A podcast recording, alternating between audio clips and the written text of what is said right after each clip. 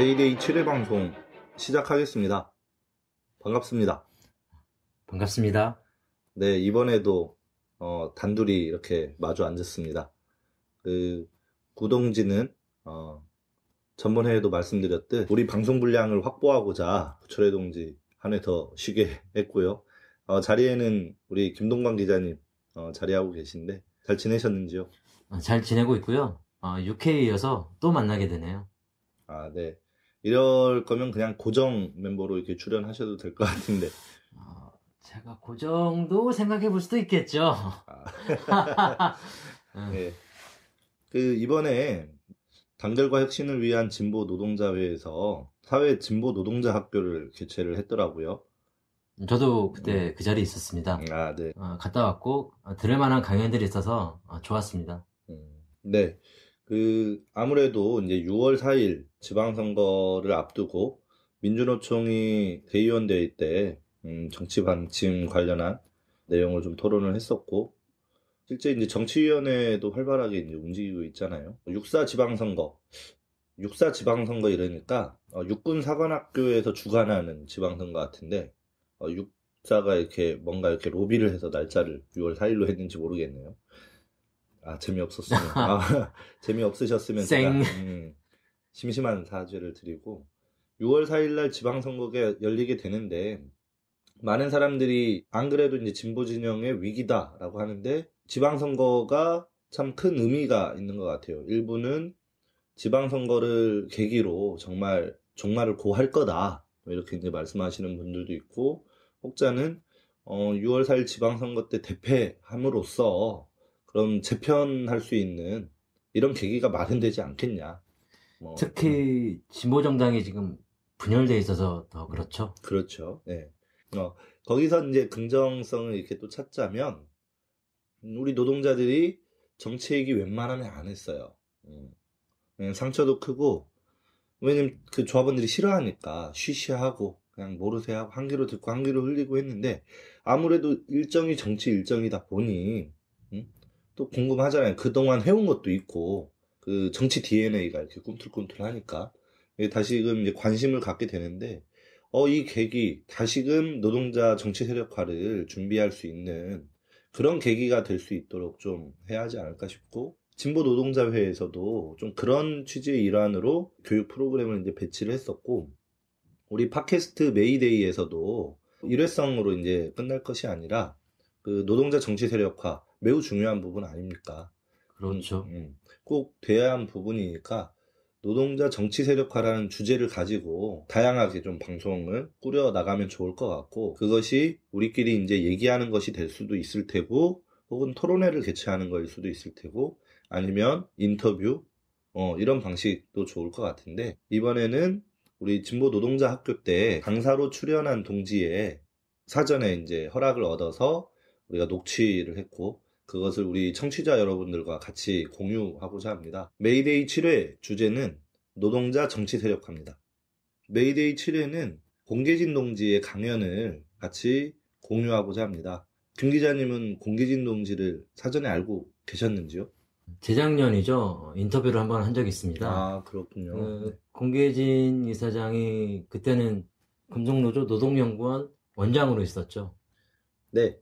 그러면 거두절미하고 같이 듣고 오겠습니다. 조동진 제가 어디서 그 안면이 있는 것 같은데 아는 척을 안 해갖고 어, 평미한 얼굴이라 그런가. 네. 저를 본 기억은 없어요? 예, 성함만 들었어요. 어, 어디서 봤지? 예, 제가 민주노동당 활동도 했었어요. 저 중앙당 사무부총장도 했었고, 아, 그 다음에 그 정책위 부의장도 했었습니다. 민주노동당 잘 나갈 때. 제가 그래서 그 시절을 되게 그리워하죠. 2004년서부터 해서, 아, 아주 꽤 1차 분당될 때도 있었구나.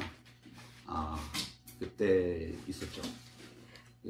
그 아주 아픈 거, 좋은 거, 아픈 거 다 본.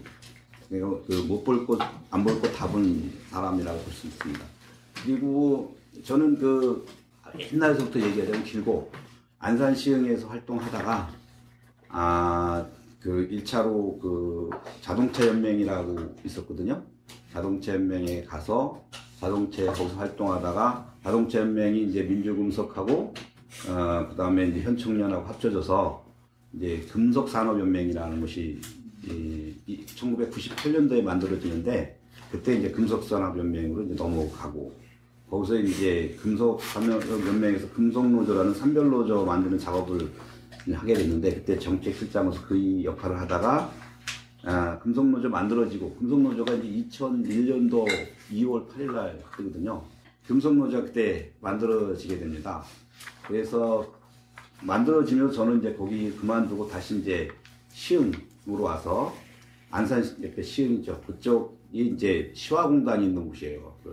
그 아주 그 영세사업장 많은 곳인데 그쪽을 개척하기 위해서 내려왔었고 그때 이제 시화노동정책연구소라는 걸 만들어 가지고 활동을 이렇게 했었죠. 그래서 그쪽에 에, 에, 일, 소위 일반 노조라는 걸 만들고 그 다음에 이제 당이 없었었는데 민주노동당 그 준비위원회까지 제가 만들어 놨어요. 제가 이제 준비위원장 하다가 그때가 이제 2003년, 2004년 이때였는데 2004년도에 이제 그 열석 그 얻어갖고 이제 국회 진출을 하잖아요. 이제 저보고 이제 그 중앙당에 와서 일해달라 해서 이제 후배한테 넘기고 이제 중앙당으로 갔었죠. 그래서 중앙당에 가서 어, 부청장하고 그 이제 부의장하고 뭐 그래다가 다시 금속으로 갔어요. 그 이제 2008년도에 1차 분당된 다음에 예, 그 직- 당직을 그만뒀다가 다시 예, 불려가갖고 수습하는 과정을 제가 했었죠. 수습하고 이제 제가 4월 4월 8일 날인가 그, 그 총선 총선까지만 하고 총선 누구 다섯 명 당선됐다 확인하고 그 이튿날 바로 금속노조로 왔습니다. 금속노 노동연구원 초대원장으로 갔죠. 미리 약속이 돼 있었었는데 당이 이제 그렇게 되면서 어, 내 양해를 구했죠. 이당 요거 좀 해놓고 가야 되겠다. 해서 좀 미뤄놨었어요. 그 당시 정갑덕 위원장이 위원장을 하고 있어가지고 이제 그게 이제 통했죠. 그래서 이제 그 총선 끝나고 바로 그 가서 거기서 노동연구원장 하다가 재작년에 다시 이제 지역으로 내려왔습니다. 지역에 다, 다시 내려와서 예, 시화노동정책연구소 2002년도에 만든 거 거기에 이제 다시 거기서 일을 하게 되고 있습니다. 제가 어떻게 살아온 어떤 경력 이런 얘기는 다 한 거죠. 그 자료를 쓴 지는 좀 오래되긴 했지만 앞부분만 고친 거긴 해요. 아, 뭐 그 자료를 쓰게 된 것도 여기서 요청해서 쓰게 된 거였습니다. 그랬는데 어쨌든 지금 뭐 얼마 있으면 6월 4일이고 6월 4일 날 지방선거가 있게 되잖아요. 이제 지방선거가 있게 되는데 이 지방선거를 앞두고 우리 이제 진보정당이라고 하는 곳들은 아직도 이제 그 혼돈 속에서 벗어나지 못하고 있는 그런 상황이라 봐져요. 아시다시피 이제 통합진보당은 내란 음모 사태와 그다음에 당 해산 사태 이 그라는 그 덫에 걸려가지고 꼼짝도 못하고 있는 상황이고 그다음에 그 정의당이나 노동당은 다 아시죠? 그게 어떤 당들이었던 거는 그 뭐 정권의 탄압을 받고 있는 건 아니지만 제 역할 못 하고 있는 상황이잖아요. 얼마 전에 뭐 그뭐 일본의 무라야마 총, 전 총리를 불러다가 아, 정신대 할머니들 문제를 부각시킨 거는 이제 정의당이 그나마 이제 언론발을 하나 받은 거는 있었으나 이 험한 전국에서 이 험한 전국을 뚫고 가는 데 있어서 역할은 못 하고 있다. 이렇게 보시면 될 것 같아요. 음, 그러다 보니까 이제 그, 이 육사 지방선거를 앞두고, 아, 또, 아, 그 전에 민주노총도 마찬가지입니다. 민주노총도, 에, 아시다시피 이제 2012년도에, 에, 그, 뭐, 뒤에, 뒤에 또 얘기를 하겠지만, 어쨌든 여러 가지 사정으로, 어, 민주노총 위원장이 이제 사퇴를 했었고, 그 다음에 그게 쭉, 그, 길어졌어요.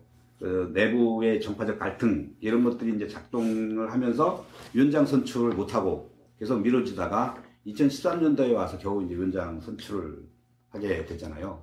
그래서 이제 에, 민주노총이 이제 정치 그리고 이제 그, 그, 그 신승철 위원장 체제를 갖추고 정치위원회를 구성하고 거기 정치위원회 위원장으로서 공공 출신의 이근 이근원 이근원 동지를 이제 정치위원장으로 이제 에, 앉히고 복구를 시작하고는 있지만은 민주노총도 그 아직 육사 지방선거에 대한 방침을 뭐 뚜렷하게 내놓는다든가 이러지 못하고 있는 상황이죠. 내놓기 쉽지 않은 내부가 이 뒤에서 말씀드리겠지만 되게 복잡해져 버렸잖아요. 그런 상황이다 하는 거죠. 그래서 그러다 보니까 이제 육사 지방선거는 이게 코앞으로 다가와 있는데 실질적으로 이제 우리 진보 쪽은 제 역할을 못하는 거고 그러다 보니까 아, 아시다시피 새누리당이나 에, 민주당이나 그리고 이제 안신당 이런데 이제 그 사람들끼리 예, 뭔가 리그를 펼치는 이런 형국으로 이제 가고 있다 하는 것이죠. 그래서 이제 어, 이런 상황에서 이, 런 상황을 우리는 이제 거의 지켜보고 있는 건데 그러면 이제 왜 이렇게 됐는가 이거에 대해서 우리가 살펴볼 필요가 있을 것 같아요. 그리고 어떻게 해야 될 건가 노동자 정치 세력화 여기 이제 진보 어, 노동자 회니까 노동자들이 어떻게 다시 이제 예, 다시 일어서게 할 건가 이런 거에 대한 고민을 해야 되잖아요.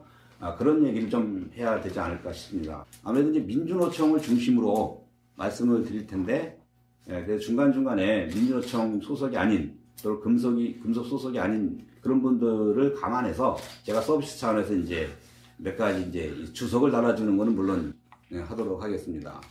어, 제가 보기에는 이제 얘기를 하자면 진보정당은 이제 사실은 몰락한 거죠. 어, 통합진보당에 계신 분들, 저도 당원이긴 하지만 아직 이제 저 탈당 안 했기 때문에 당원이긴 하지만 그 섭섭하게 들릴지 모르지만 진보정당은 이제 몰락한 겁니다. 사실은 아, 왜, 왜 몰락했을까? 그, 이런 얘기 진짜 하기 싫은 얘기 또 해야 되는 건데, 저는 세 가지가 작동을 했다고 봐요. 이제 하나는 잘못된 통합진보당 창당이라고 해야 될까요? 예, 그거, 그거다.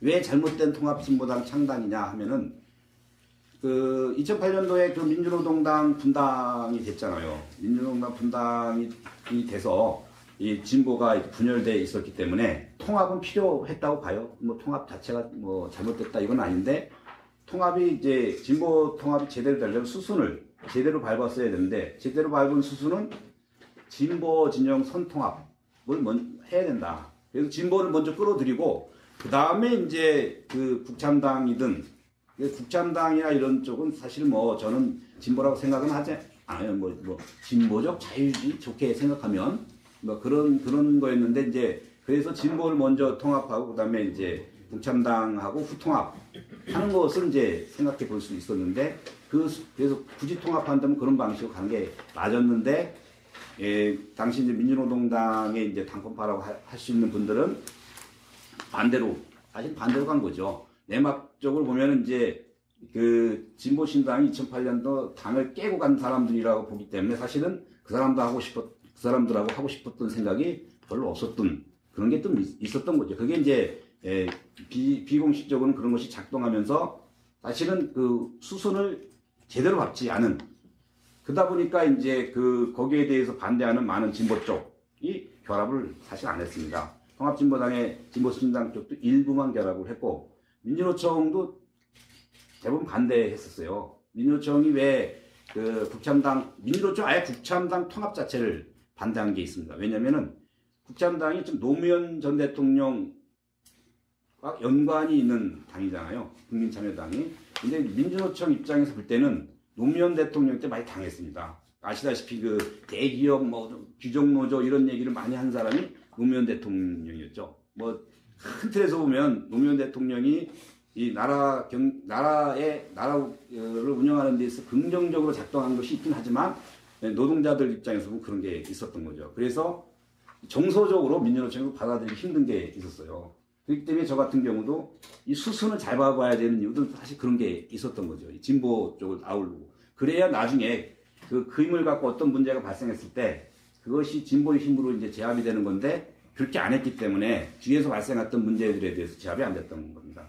두 번째 잘못된 거는 이제 몰- 몰락의 두 번째 이유는 비례 후보 선거 이거라고 봐져요.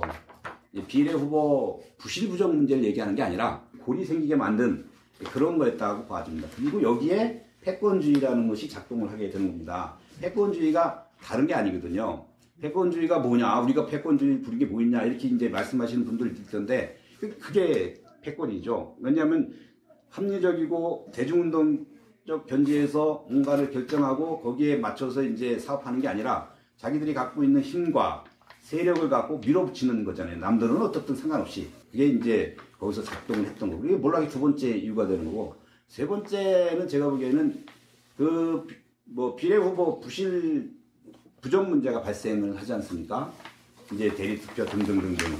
그, 그 문제가 발생했을 때 수습이 이제 또한 그 잘못됐다. 이렇게 이제 보는 거죠. 어쨌든 이제 부실 부정 문제는 이제 발생을 했고 이 문제를 어떻게 수습했느냐 수습할 거냐의 문제가 있었어요. 그래서 많은 사람들이 바로 이제 화살표를 이- 어, 어느 쪽으로 보냈죠. 그래서 다 사퇴해야 된다. 그래서 이제 전략문구를 빼놓고 다 사퇴해야 된다고 주장을 했고 그런 방향으로 이제 가게 됐죠. 근데 에, 그 문제를 결정하는 에, 최종적 결정하는 그 중앙위원회가 킨텍스에서 5월 12일 날 있게 되지 않습니까? 그래서 저도 이제 어떻게 중앙위원이 돼서 거기 가서 앉아 있었는데 굉장히 불쌍스럽고 진보운동에서 있을 수 없는 일이 이제 발생을 하게 되잖아요. 이게 폭력 사태가 발생하고 그런 겁니다. 예, 그 그러면서 이제 사실은 골이 굉장히 이제 깊어 건널 수 없는 강, 뭐 이게 뭐 루피콘 강을 건넜다고 하나 예, 그런 강을 이제 건너게 된 거죠. 그의 과정은 이제 그런 것으로 해서 이제 그 뭐 뭐 자연스럽게 될 수밖에 없는 그런 거였습니다. 그래서 제가 당시 킨텍스에서 또 이상규 의원을 만났었는데 이상규 의원은 제가 후배이기 때문에 옛날 산, 산업성대에서 같이 야학도 하고 그래서 제가 이 하대를 하는데 니는 이제 국회의원 돼갖고 5년 국회의원직 해먹겠지만 이제 당은 망했다. 이제 이렇게 제가 얘기를 했었어요. 뭐 그 친구는 그때만 하더라도 뭐 그냥 듣기만 하고 그랬었는데 어쨌든 뭐 니는 뭐 국회의원 5년 좀 해먹긴 해먹겠죠. 이제 그렇게 이제 돼서 어쨌든 그 고를 이제 이렇게 아주 깊게 하는 이런 상태는 이제 갔죠. 어 그것과 함께 수습의 또 하나의 문제가 있으니까 뭐냐면 그 패권에 대해서 반대하는 진영의 모습도 이제 사실은 문제가 있다고 봐져요. 사실 저 같은 경우는 패권주의가 문제 있다는 것에 대해서 뭐 이제 뭐 알고 있었고 많은 사람들도 이제 그렇게 이제 문제의식을 갖고 있었다고 생각이 들어서 저는 이제 그, 그 문제를 풀기 위해서는 남아서 남아서 그 소위 그 패권주의라고 패권을 부리는 세력과 싸움을 해야 된다. 그래서 뭔가 진보가 올바른 방향으로 갈 수 있도록 해야 된다. 이런 생각을 했죠. 그래서 이 탈당은 좀 하지 않았으면 좋겠다. 이 그거는 뭐 그 같은 뭐 소위 이제 자민통 입장을 가졌던 사람이거나 아니면은 자민통 입장 갖지 않고 이제 소위 이제 지금은 정의당에 가신 분들이나 지금은 노동당에 가 있는 분들이나 이분들한테 똑같은 얘기를 했었었죠. 그런데 이 그리고 중간 지대에 있는 분들한테도 얘기를 했었고 그렇게 얘기를 했었는데 결국은 그 제 얘기가 씨알도 먹히지 않는 상황이 돼버린 거죠. 왜냐하면 절망을 해버렸던 게 있는 것 같아요. 절망. 그래서 저는 2008년도에 나갔던 사람들하고 2012년도 그 분, 저기죠 그, 그 사태 분당 사태로 해서 나갔던 사람들을 똑같이 보지 않습니다. 2008년도는 그 제가 이제 당에 나가서 저기 노회찬 의원은 난파선에 뛰어내린다 할 때 저는 난파선으로 다시 뛰어 올라왔잖아요. 그때 이제 그 그때는 종북과 그다음에 패권주의를 걸고 나갔는데 그때도 이제 패권주의를 건 이유는 근거가 있다, 이유가 있다 생각을 했는데 종북을 건 거는 좀 아니다. 아, 그건 이유가 안 된다. 아, 이제 그렇게 이제 생각을 해서 그 당시에 탈당한 사람들에 대해서는 별로 잘했다고 생각은 안 해요. 잘했다고 생각은 안 해죠. 이, 그 다음에 2012년도죠. 2012년도 탈당한 사람, 탈당의 경우에는, 물론 탈당 자체를 하지 말고 이제 나와서 싸우자고 저는 이제 건의했기 때문에 탈당한 것 자체가 탐탁지는 않았으나 그렇다고 나, 나간 사람들이 잘못됐다고 생각은 안 해요. 왜냐하면 남아있는 사람들이 특히 여기 이런 분들 빼놓고 남아있는 사람들이 너무 극악무도하게 설마 이게 그 어떤 근거 건덕지를 주지 않고 이 남아서 어떻게 해볼 수 있을까 하는 조금의 건덕지를 줘야 되잖아요. 한번 붙어보자. 이런 건덕지를 줘야 되는데 그 건덕지를 주지 않, 않았던 거죠. 그게 좀 뭔가 이제, 이제 노선상으로 그래도 버틸 그 노선 내 노선을 지켜야 된다는 사람들은 그런마도 남은 거고 그렇지 않은 사람은 내 노선하고 다른데 길을 쓰고 남아야 된다 생각이 없어 다 나가버린 거죠. 절망 탈당이라고 하는데 그분들은 이해를 하고 그래서 지금은 그래서 그래서 말씀드렸듯이 같이 좀 해야 되는 음, 방향으로 가야 되는 거 아니냐 이렇게 생각을 하는 거죠. 네 그런 게 있습니다. 어쨌든 아픈 얘기긴 한데 에, 그 그래서 이제 그어뭐 진보 정당이라고 하는 거는 이런 과정을 거치면서 이제 몰라 이 길로 어, 접어들었다 이렇게 이제 생각을 합니다. 그래서 어, 어떻게 할 건가 아, 이런 문제들을 얘기를 해야 되는데요. 사실은 이제 그때 이, 이 합리적으로 좀 뭐 이때 그 뭐 이석기, 김재현 뭐이 탈당 요구하고 그런 것과 이 좀 약간의 절충을 해서 좀뭐 이석기 의원 입장에서 볼 때는 굉장히 억울할 수도 있다고 생각이 들지만 아마 그럴 수도 있다고 봐요. 뭐뭐 뭐, 그렇지만 이제 당 전체 그 진보운동 전체를 살린다고 볼 때는 결단을 할 필요도 있었다. 이게 너무 답답해 있었죠. 자 그래서 이제 그 별로 이제 더듬고 싶지 않은 얘기를 이제 더듬어 봤어요. 어, 이제 근데 그, 어, 이제 민주노총 얘기를 좀 해봐야 되는데, 민주노총은 사실은 이제 이 통합, 민주노동당에서 통합진보당으로 넘어가는 과정, 그 통합진보당에서 벌어진 그 재반 문제에 대해서 대체적으로는 좀 그 올바른 입장을 취했다고 저는 생각을 해요. 아까 얘기했듯이 이제 이 통합 과정에서 국참당 선통합에 이제 반대한 거 그런 문제라든가 이게 이제 진보 진영 통합을 이게 주장을 하고 그걸 이제 해보려고 어떻게 해보려고 했던 그런 게 있었죠. 근데 에, 안 됐죠. 그 다음에 이제 비례 선거 그 선거 문제에 있어서도 민주노총이 취한 입장은 그 거기에 그대로 이제 따른 거는 아니었다고 봐져요. 에, 근데 어쨌든 그 이 분당 분열 과정에서 민주노총은 가장 피해를 입은 곳이 돼버렸습니다. 아, 그 민주노총 아, 통합진보당이 분열되면서 또 통합진보당이 이제 민주노총이 반대에도 불구하고 수순을 잘못 밟은 식으로 이제 통합되면 만들어지면서 민주노총 내에 많은 그 정파들이 있는데 거기를 이제 아주 영치에 만든 거죠. 그래서 민주노총이 분열이 고를 쉽게 만든 게 있어요. 제가 그래서 이 수순 선통합에 대해서 반대하고 막 그랬던 것도 사실 그런 게 있거든요. 그러면서 이제 민주노총이 어 이제 굉장히 어려워진 그런 상황으로 이제 빠지게 됐는데 음 지금 그, 그, 통합진보당이 이제 분열되고 그것이 민주노총으로 이제 그 전이되는 과정이 있지 않습니까? 거기서 이제 가장 큰 문제는 내부가 분열되고 그런 것도 있지만 더 큰 문제는 조합원들 사이에서 그 뭐죠? 그 진보 정당 그 정치 세력화에 대해서 굉장히 그 특히 진보 정당은 이제 통합 진보당이나 뭐 정의당이 구분 없이 거기에 대해서 분노하고 허탈해하고 그래서 이제 그 그것을 냉소적으로 바라보는 이런 기류가 만연해 버렸다는 거예요.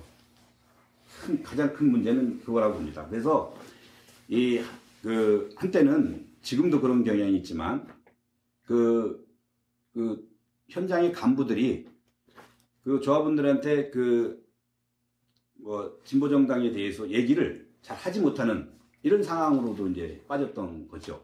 제가 그 안산에서 그 안산 민노총 안산 지부라고 있습니다. 민노총 안산 지부에서 이제 이저 조직 진단 사업을 좀 한 게 있는데 그뭐 설문조사와 그다음에 이제 그 간부 면접을 했었죠. 2013년도에 그걸 진행했었었는데 그 설문조사를 할 때 이제 문항을 만들잖아요. 어떤 조사를 할 건가. 그 문항을 제가 초안을 잡아갖고 제출을 했을 때 간부들이 거기에 있는 문항 중 정치 세력화와 관련된 문항 빼자고 그러더라고요.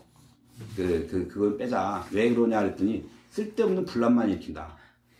어, 이제 그런, 그런 거예요. 이, 이 조그만 안산 지역에도 이제 그렇다는 거죠. 그래서 결국은 그걸 뺐죠. 또 저도 그걸 굳이 막 넣자고 주장을 해갖고 뭐 분란을 또 만들 필요는 없었으니까. 조합원들이 그 아주 냉소적인 싸늘한 이런 것이 이제 아주 만연하고 그래서 정치 사업 하기가 힘들어진 이런 게 이제 가장 큰 문제라고 이제 생각이 듭니다.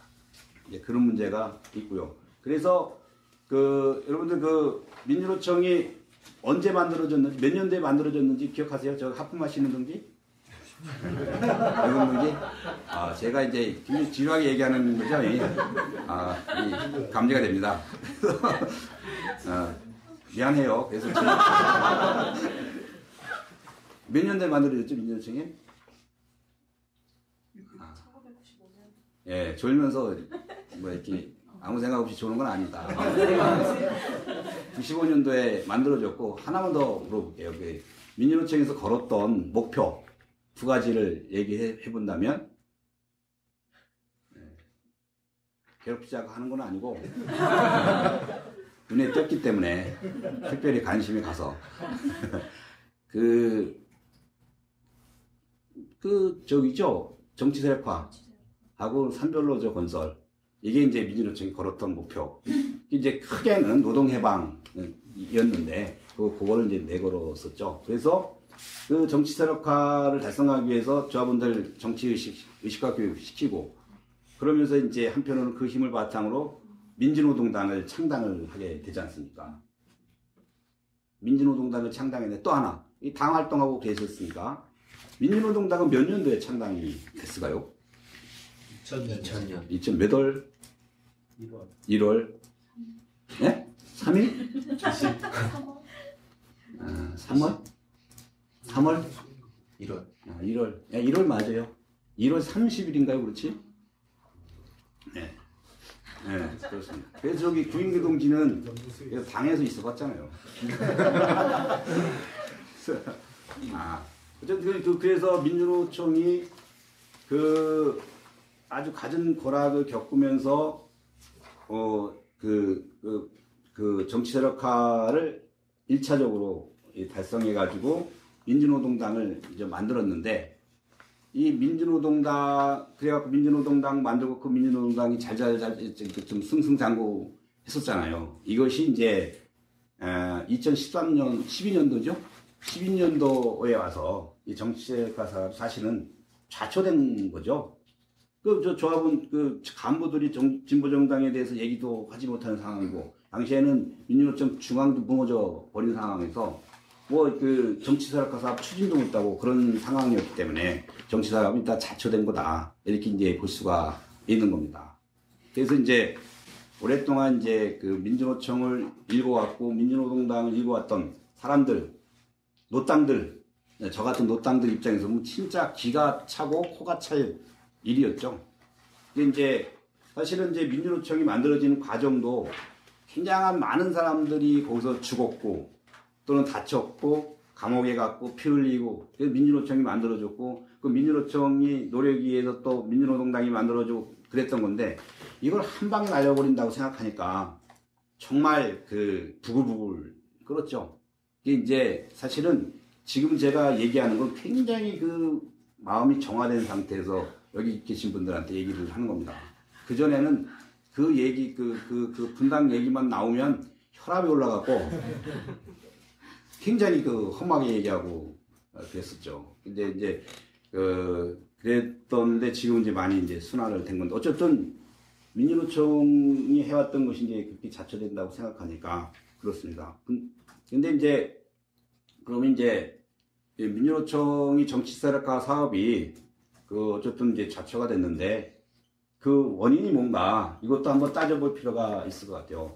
뭐 아시다 뭐 지금까지 제가 얘기한 것을 뭐 뭐쭉뭐 이렇게 본다면 민주노총의 정치사력화 사업이 자초된 거는 사실 이제 편상적으로 볼 때는 이 통합진보당의 분열에 있는 거죠. 이 통합진보당이 분열되지 않고 쭉 갔다면 민주노총이 그런 그, 그 그런 상태로 빠지지 않고 제대로 이제 가지 않았겠느냐 이렇게 이제 볼 수 있을 텐데 아시다시피 민주노총에는 그 여러 가지 정파가 있어요 민주노총에도 뭐 민주노동당에 있는 정파 아, 아, 하고 이제 비교되는 아, 그 비슷한 아, 그런 정파가 있는데 뭐 그 소위 이제 민주 저 전국회의라는 조직이 있죠. 전국회의라는 조직이 그건 좀, 좀 자민통을 현장에서 자민통일을 이루는 민주노동자 전국회의라고 하는 게 있고 그 다음에 이제 뭐 소위 이제 심상정 뭐 이런 담병호 위원장 이런 분들이 했었던 그런 또 중앙파 아, 그 흐름이 있고 그 다음에 이제 소위 국민파라고 이번에 안철수로 많이 간 이런 흐름도 있고 어 또 좌파 또 좌파 중에서 더 좌파 이런 게 있어서 민, 그 통합진보당이 분열되면 그것이 그래 올 수밖에 없었던 거예요. 그래서 이제 1차적으로 통합진보당 분열이 이제 그, 그, 아니, 그 민주노총의 그 정치세력화 자체의 1차적 원인이 이제 됐다 하는 말씀을 이제 드리는 거고. 그런데 제가 이제 말씀드리고자 하는 거는 그럼 난탄만 하자 이런 건 아니에요. 민주노총을 한번 되돌아볼 필요가 있겠다 하는 거죠. 그, 그 아시다시피 그 민주노총이 이제 아까 창립할 때 그런 목표를 갖고 그, 그 사업을 했고 그래서 이제 민주노동당을 만들었다 하는 말씀을 드렸잖아요. 어, 근데 민주노총이 그 민주노동당을 만든 이후에 잘못된 길을 갔다고 저는 생각을 해요. 민주노총이.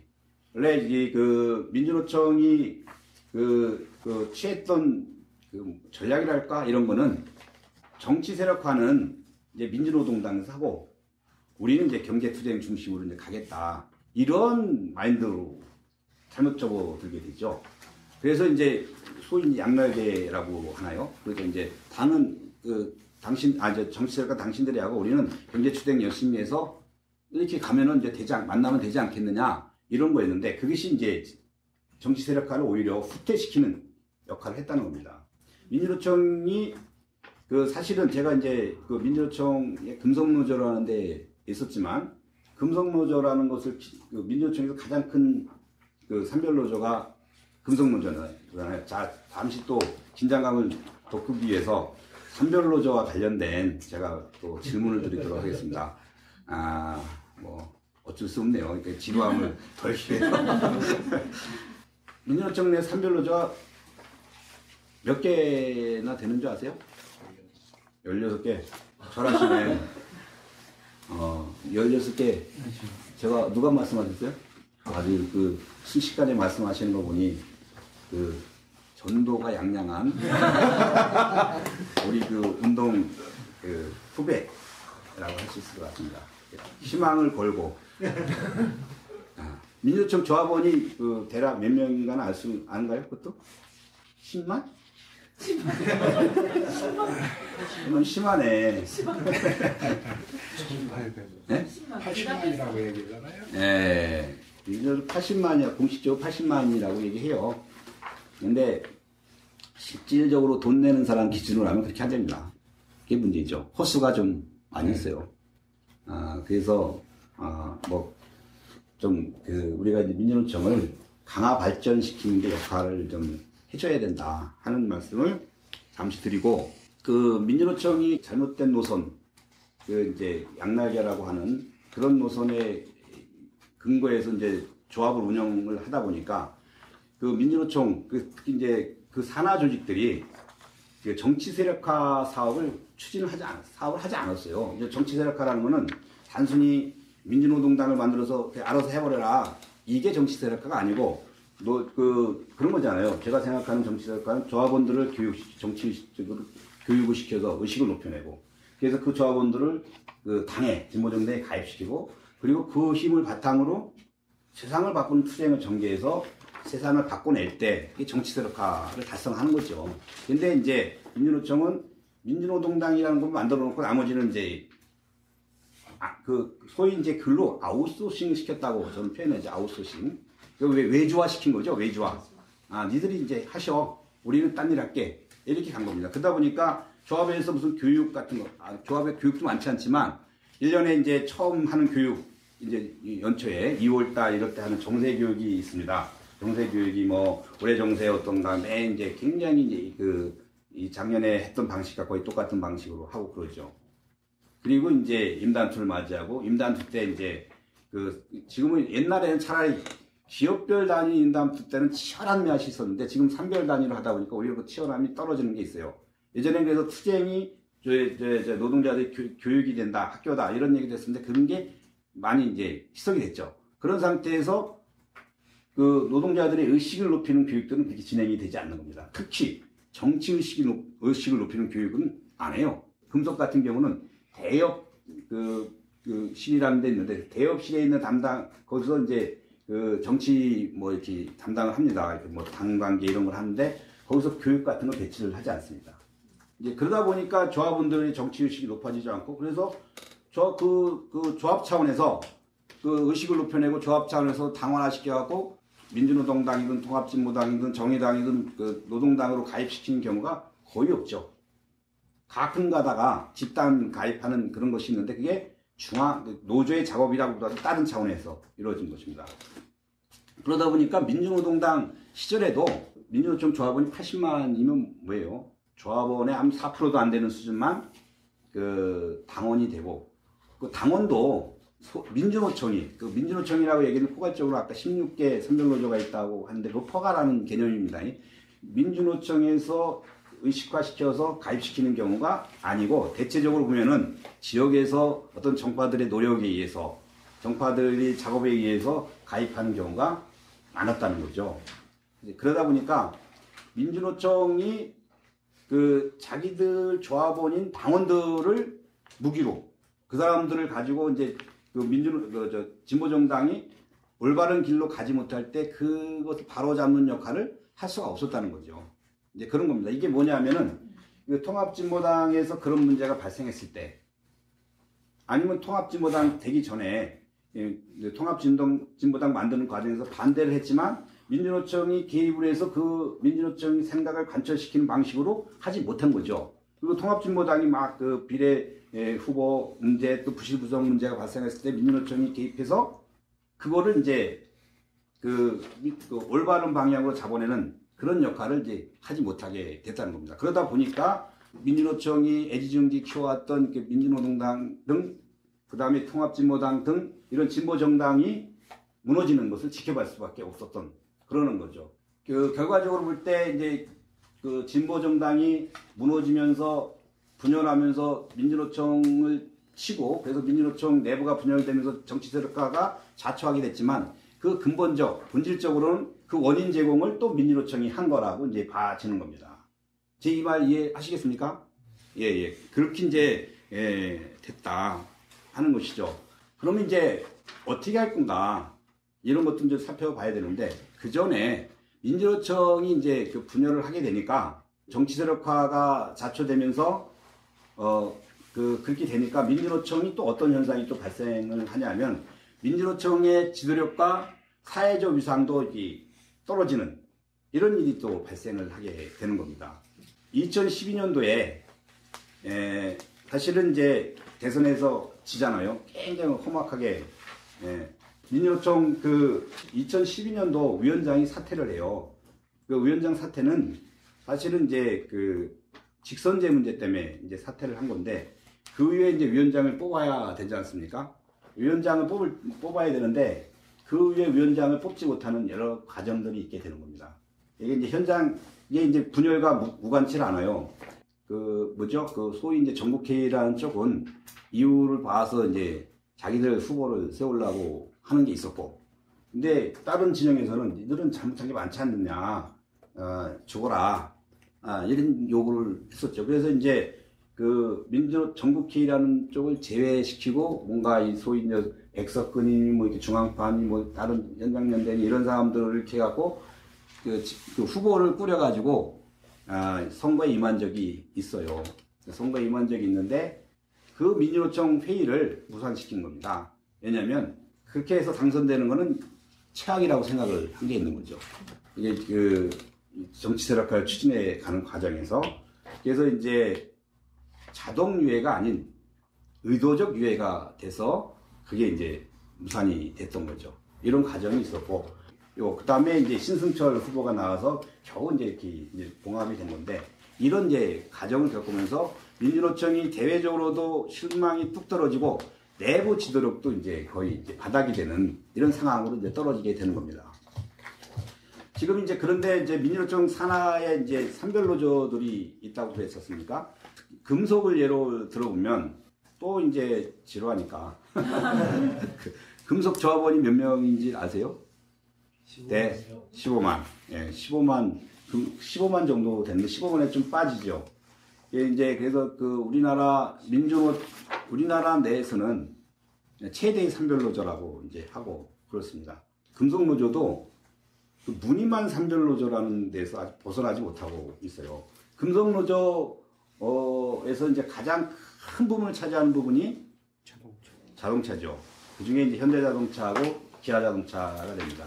현대자동차가 조합원이 4만 명, 약 4만 3천 되고, 기아가 한 3만 명 정도 돼요. 둘만 합쳐도 한 7만 명 넘지 않습니까? 거기에 이제 계열사들, 뭐 1차 부품, 뭐 부품사들 합치면 금속노조의 3분의 2가 자동차 쪽입니다. 예. 그런데 이제 그 중에서도 현대 기아죠. 그, 이 대공장에서 산별 노조를 발전시키는 것이 아니라 오히려 후퇴하는 이런 기류들이 현재 발생을 하고 있어요. 그 말씀을 드리자면 현대자동차 선거가 있지 않, 있었죠. 요번에 누가 됐습니까? 이경훈 후보가 이제 당선이 됐는데 거기는 사실은 이제 요새 우리는 그냥 실리파라고 표현을 해주는데 과거 우리 표현대로면 어용이죠. 어용 세력입니다. 거기가 됐어요. 그리고 거기 내에는 소위 홍성봉이라는 친구가 있는데 그쪽 부류가 또 그 내에 한 파가 또 있어요. 거기는 노골적인 산별 탈퇴파입니다. 예, 그런데 문제는 거기가 표를 많이 얻고 있다는 거죠. 표를 많이 얻고 있다. 그래서 당선까지도 갔잖아요.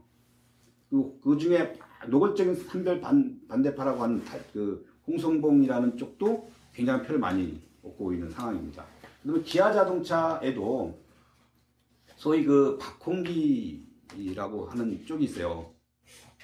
거기 뭐 민주당으로 갔다가 왔다 갔다 하는 적인데 거기도 이제 산별 반대파라고 해야 될까요? 그런 거죠. 지- 산별로 바뀌기 전에 위원장을 해본 적도 있지만 산별로 바뀐 후에는 뭐죠? 이제 현대 자동차처럼 지부장을 당선시킬 정도까지는 아직 안 되지만 그래도 거의 3, 40% 육박하는 수준으로 표를 얻어가고 있습니다.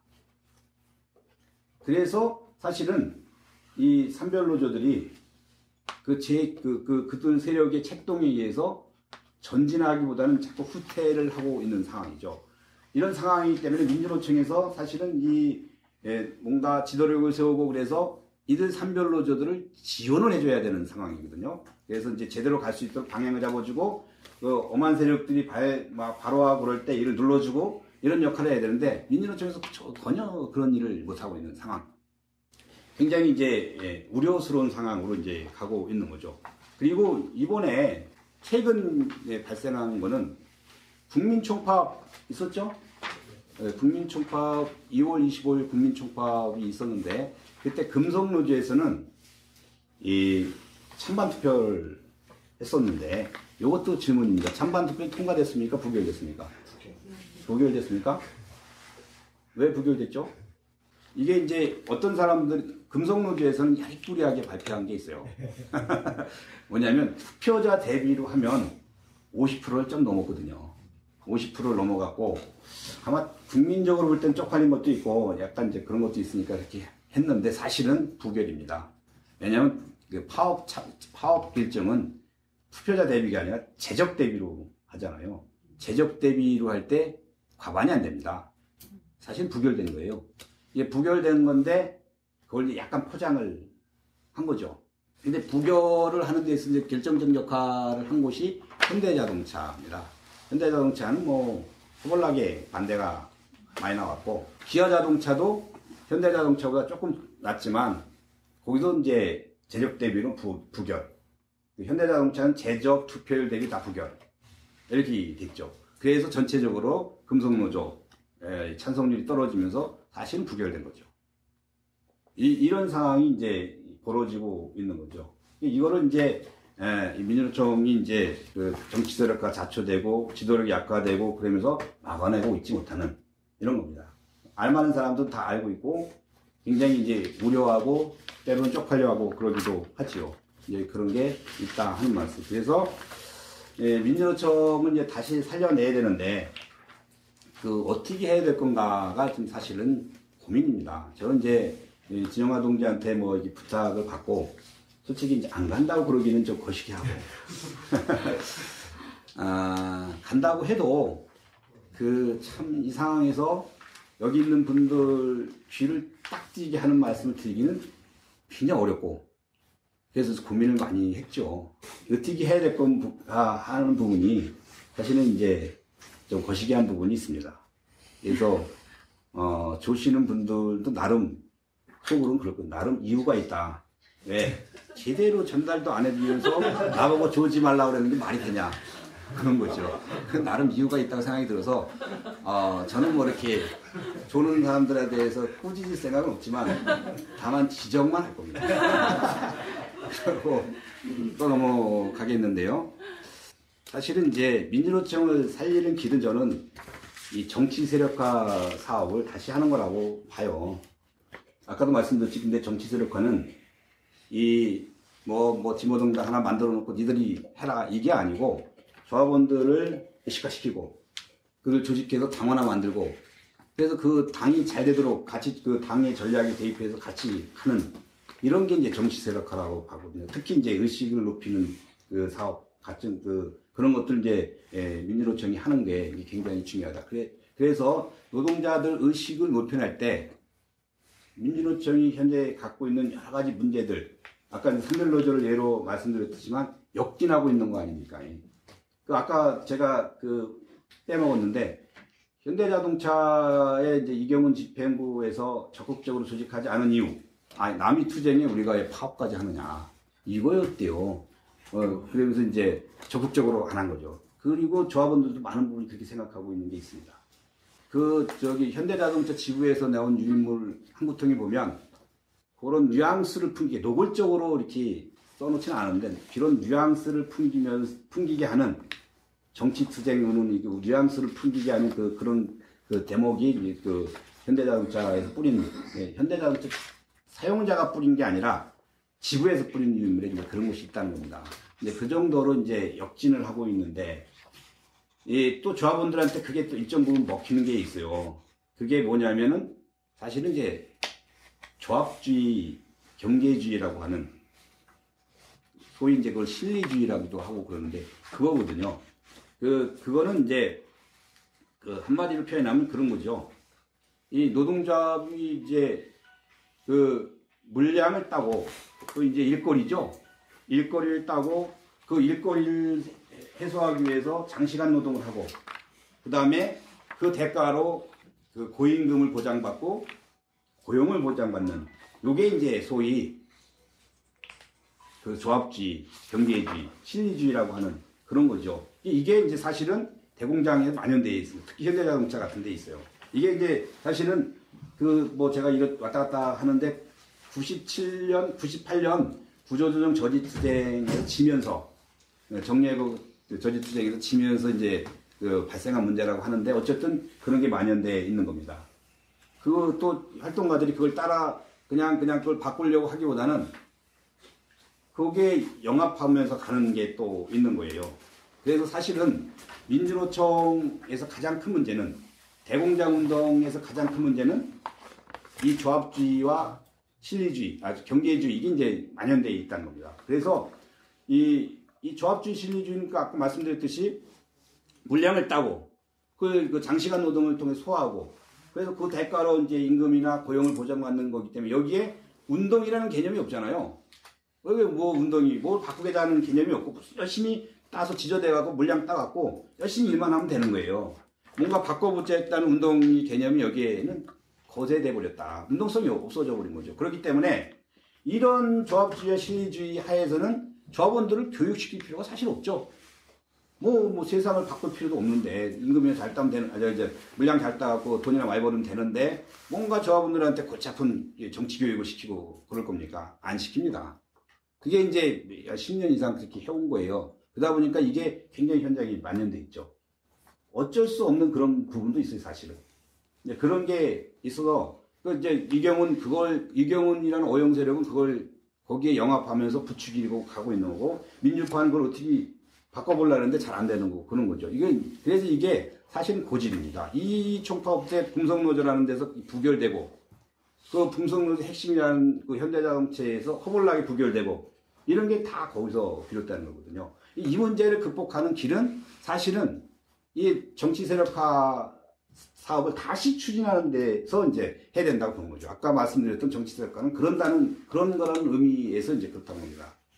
그래서 이제 민주노 쪽을 살리는 건 이제 그런 거라고 이제 봐지는데, 그럼 이제, 예, 어떻게 할 것인가, 이런 얘기를 좀 해봐야 될 거거든요. 그거 뭐 맞는 얘기긴 하고, 그뭐 그런 것 같은데, 어떻게 할 건가, 아, 이 대목이 사실은, 사실은 중요한데, 에, 제가 이제 뜬구름 잡는 얘기 좀 할 테니 여기 계신 동지들이 뭐 알아서 잘 소화하셔갖고 좋은 걸로 이렇게 만들어 주시면 아 발전하는 진보 노동자회가 되지 않을까 싶고 제가 뜬구름 잡는 얘기를 했는데 그보다 더 뜬구름 잡으면 망하겠죠 여기도 설마 그러게 하겠습니다만은 그 제가 보기엔 이제 여기 계신 분들이 이제 다 이제 그 민- 민주노총 소속은 아니긴 하지만 다 그 어쨌든 우리 이제 노동운동이 발전하려면은 민주노총이 잘 돼야 되는 문제가 있으니 아 이 그런 것을 생각하면서 들어주셔야 될 것 같은데 아까 이제 이이 민주노총이 갖고 있는 이 문제를 극복하는 길은 다시 정치 세력화를 추진하는 거다. 근데 정, 굉장히 현장은 얼어 있죠. 그럼 어떻게 할 건가? 이거 이제 우리가 대책을 세워야 되지 않을까 싶어요.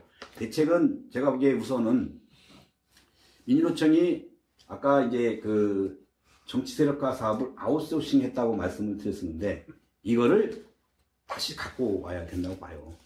이걸 이제 그 누구한테 하청 주듯이 정치 세- 세력화 사업을 하청 줘서 될 문제는 아니다. 우리가 직접 챙겨야 할 문제다. 이렇게 이제 가져가야 된다고 이제 보는 거죠. 직접 챙기겠다. 이런 그, 그 방향을 제대로 잡는 거죠. 여기서부터 시작을 해야 된다고 이제 봅니다. 그, 그 다음에 이제 또 하나는 아까 제가 예, 조합주의 실리주의 문제 예, 말씀드렸는데 여기에는 운동성이 거세된 거란 말씀을 드렸잖아요. 사실 그렇습니다. 노동조합원들의 가장 큰 문제는 운동성 거세, 이 그 조합주의 실리주의 프레임에 갇히는 거 그거거든요. 민주파도 이 실리 프레임에 갇혀 있습니다. 민주파들이 그 변혁 프로그램에 갇힌 게 아니라 실리 프로그램에 갇히면서 거기 쫓아가고 있어요. 그래서 똑같이 이제 뭐 임금 몇 퍼센트 올려줄게 이 경쟁하는 거죠. 어, 장시간 노동 얼마 하게 만들어줄게. 예, 이 경쟁하고 있는 그 프레임에 갇혀서 계속 가고 있는 겁니다. 그렇기 때문에 조합주의나 이런 데서 벗어나지 못하는 거죠. 그 실리 프레임에 갇혀갖고 그 경쟁을 하면 누가 이기겠습니까? 그걸, 그걸 원조들이 이기는 거죠. 그 원조들 뒤에는 또 사칙이 있는 거고, 민주파의 뒤에는 사칙이 없거든요. 그러니까 주장을 해서 다 따낼 수 있는 것은 그쪽이에요. 질 수밖에 없는 거죠. 이 현대자동차 저는 굉장히 우려스럽게 생각하는 거는 이런 구도로 가면 이경은이가 그냥 이번에 되는 것이 아니라 지속될 가능성이 있다는 겁니다. 실리, 실리주의가 지속되고 현대중공업 아시죠? 이번에 다시 조금 돌아오긴 했지만 현대중공업처럼 될 가능성이 인 거죠. 이미 이제 3, 40% 이상을 장악하고 있는 상태에서 조금만 쟤들이 힘을 쓰면 넘어가게 되는 겁니다. 현대자동차도. 그래서 이, 이, 그, 민주노총이 정치력과 아웃소싱 시키면서 발생한 문제이기 때문에 직접 챙기면서 이 조합주의를 극복하는. 그래서 실 프레임이 아닌 변혁 프레임을 우리가 갖추도록 만드는 게 중요한 거죠. 이제 사실은 민주정 지도부들이 아직 이런 부분에 대해서 정확히 인식 못하고 있는 그런 게 있어서 여기 진보 노동계와 같이 활동가들은 그런 문제에 대해서 계속 주장하고 그런 게 갖춰질 수 있도록 해줘야 되는 겁니다. 그런 게 이제 중요하다고 보고요. 세 번째는 이제 다시 이제 조합원들한테 노동자한테 희망을 줘야 된다고 봐요. 사실은 내가 그 노동자더라도 그, 그 노동자라고 하더라도 이 진보 정당이나 진보 저 정치 세력화에 대해 희망 못 갖겠어요. 현장에 있으면 뭐 보이는 게 있어야지. 개뿔이나 뭐 지들이 저러다가 다 어느 순간에 말아쳐먹고 어느 순간에 말아쳐먹고 그건 내가 뭐 돈 내고 그래 그래 몸 내주고 그래봤자 뭔 소용이 있느냐. 돌아오는 건 쥐뿔이나 없고 이런, 이런 상황에서 될까?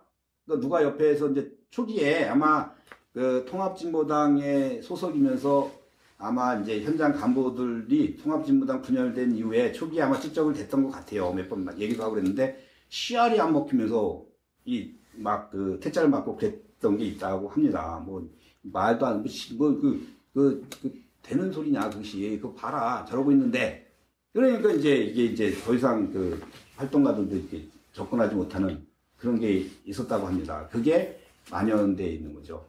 그러니까 현장 조합원들 입장에서 볼 때는 희망이 없어서 그렇다고 봐요. 뭔가 보여지는 게 있으면 보여지는 게 있으면 계속 거부를 하겠느냐 아, 하는 거죠. 그래서 이제 다시 이제 희망을 이제 보여주는 게 사실은 중요하다고 봐요. 민주노총이 그러기 위해서는 그 민주노총이 이제 뭔가 이제 이제 집행부도 들어섰고 아 이 얘기 집행부가 들어서긴 했지만 아직 내용을 겪고 있어 민주노총 그그그 뭐죠 이 국민초파압티브 임시대연대 열었던 건 아시죠? 네.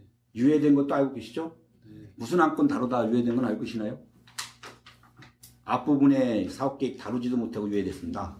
물론 참가자가 굉장히 작아서 까딱까딱한 상태에서 어그 그 성원이 돼서 시작은 하긴 했지만 이 유예될 때 논의됐던 게 이제 진보 탄압에 대한 대응 문제였습니다. 진보 탄압에 대한 대응 문제였는데 저는 그 자리에 없었기 때문에 유추하는 건데 아마 전국회 쪽 이게 쪽 이쪽에서 이제 그 문제를 계속 제기해서 안건으로 그것도 뭐 아마 1호 안건이나 뭐 앞부분 안건으로 해달라고 계속 그랬던 것 같고 어, 그러니까, 뭐, 신승철 위원장이 세자, 이렇게 얘기를 했대요. 세자, 참가자 수 세자, 정적수 확인하자, 이렇게 얘기를 했대요. 그 얘기하는 순간 끝나는 거였습니다. 그 이제, 왜냐면, 이미 조금 참가했고, 그 다음에 중간에 빠져나간 게 확인이 됐고, 그런 그 위원장도 그걸 알고 있었던 거죠. 그런데 정적수 확인하자고 하는 거는 그 유예될 걸 각오하고 한 말이었죠.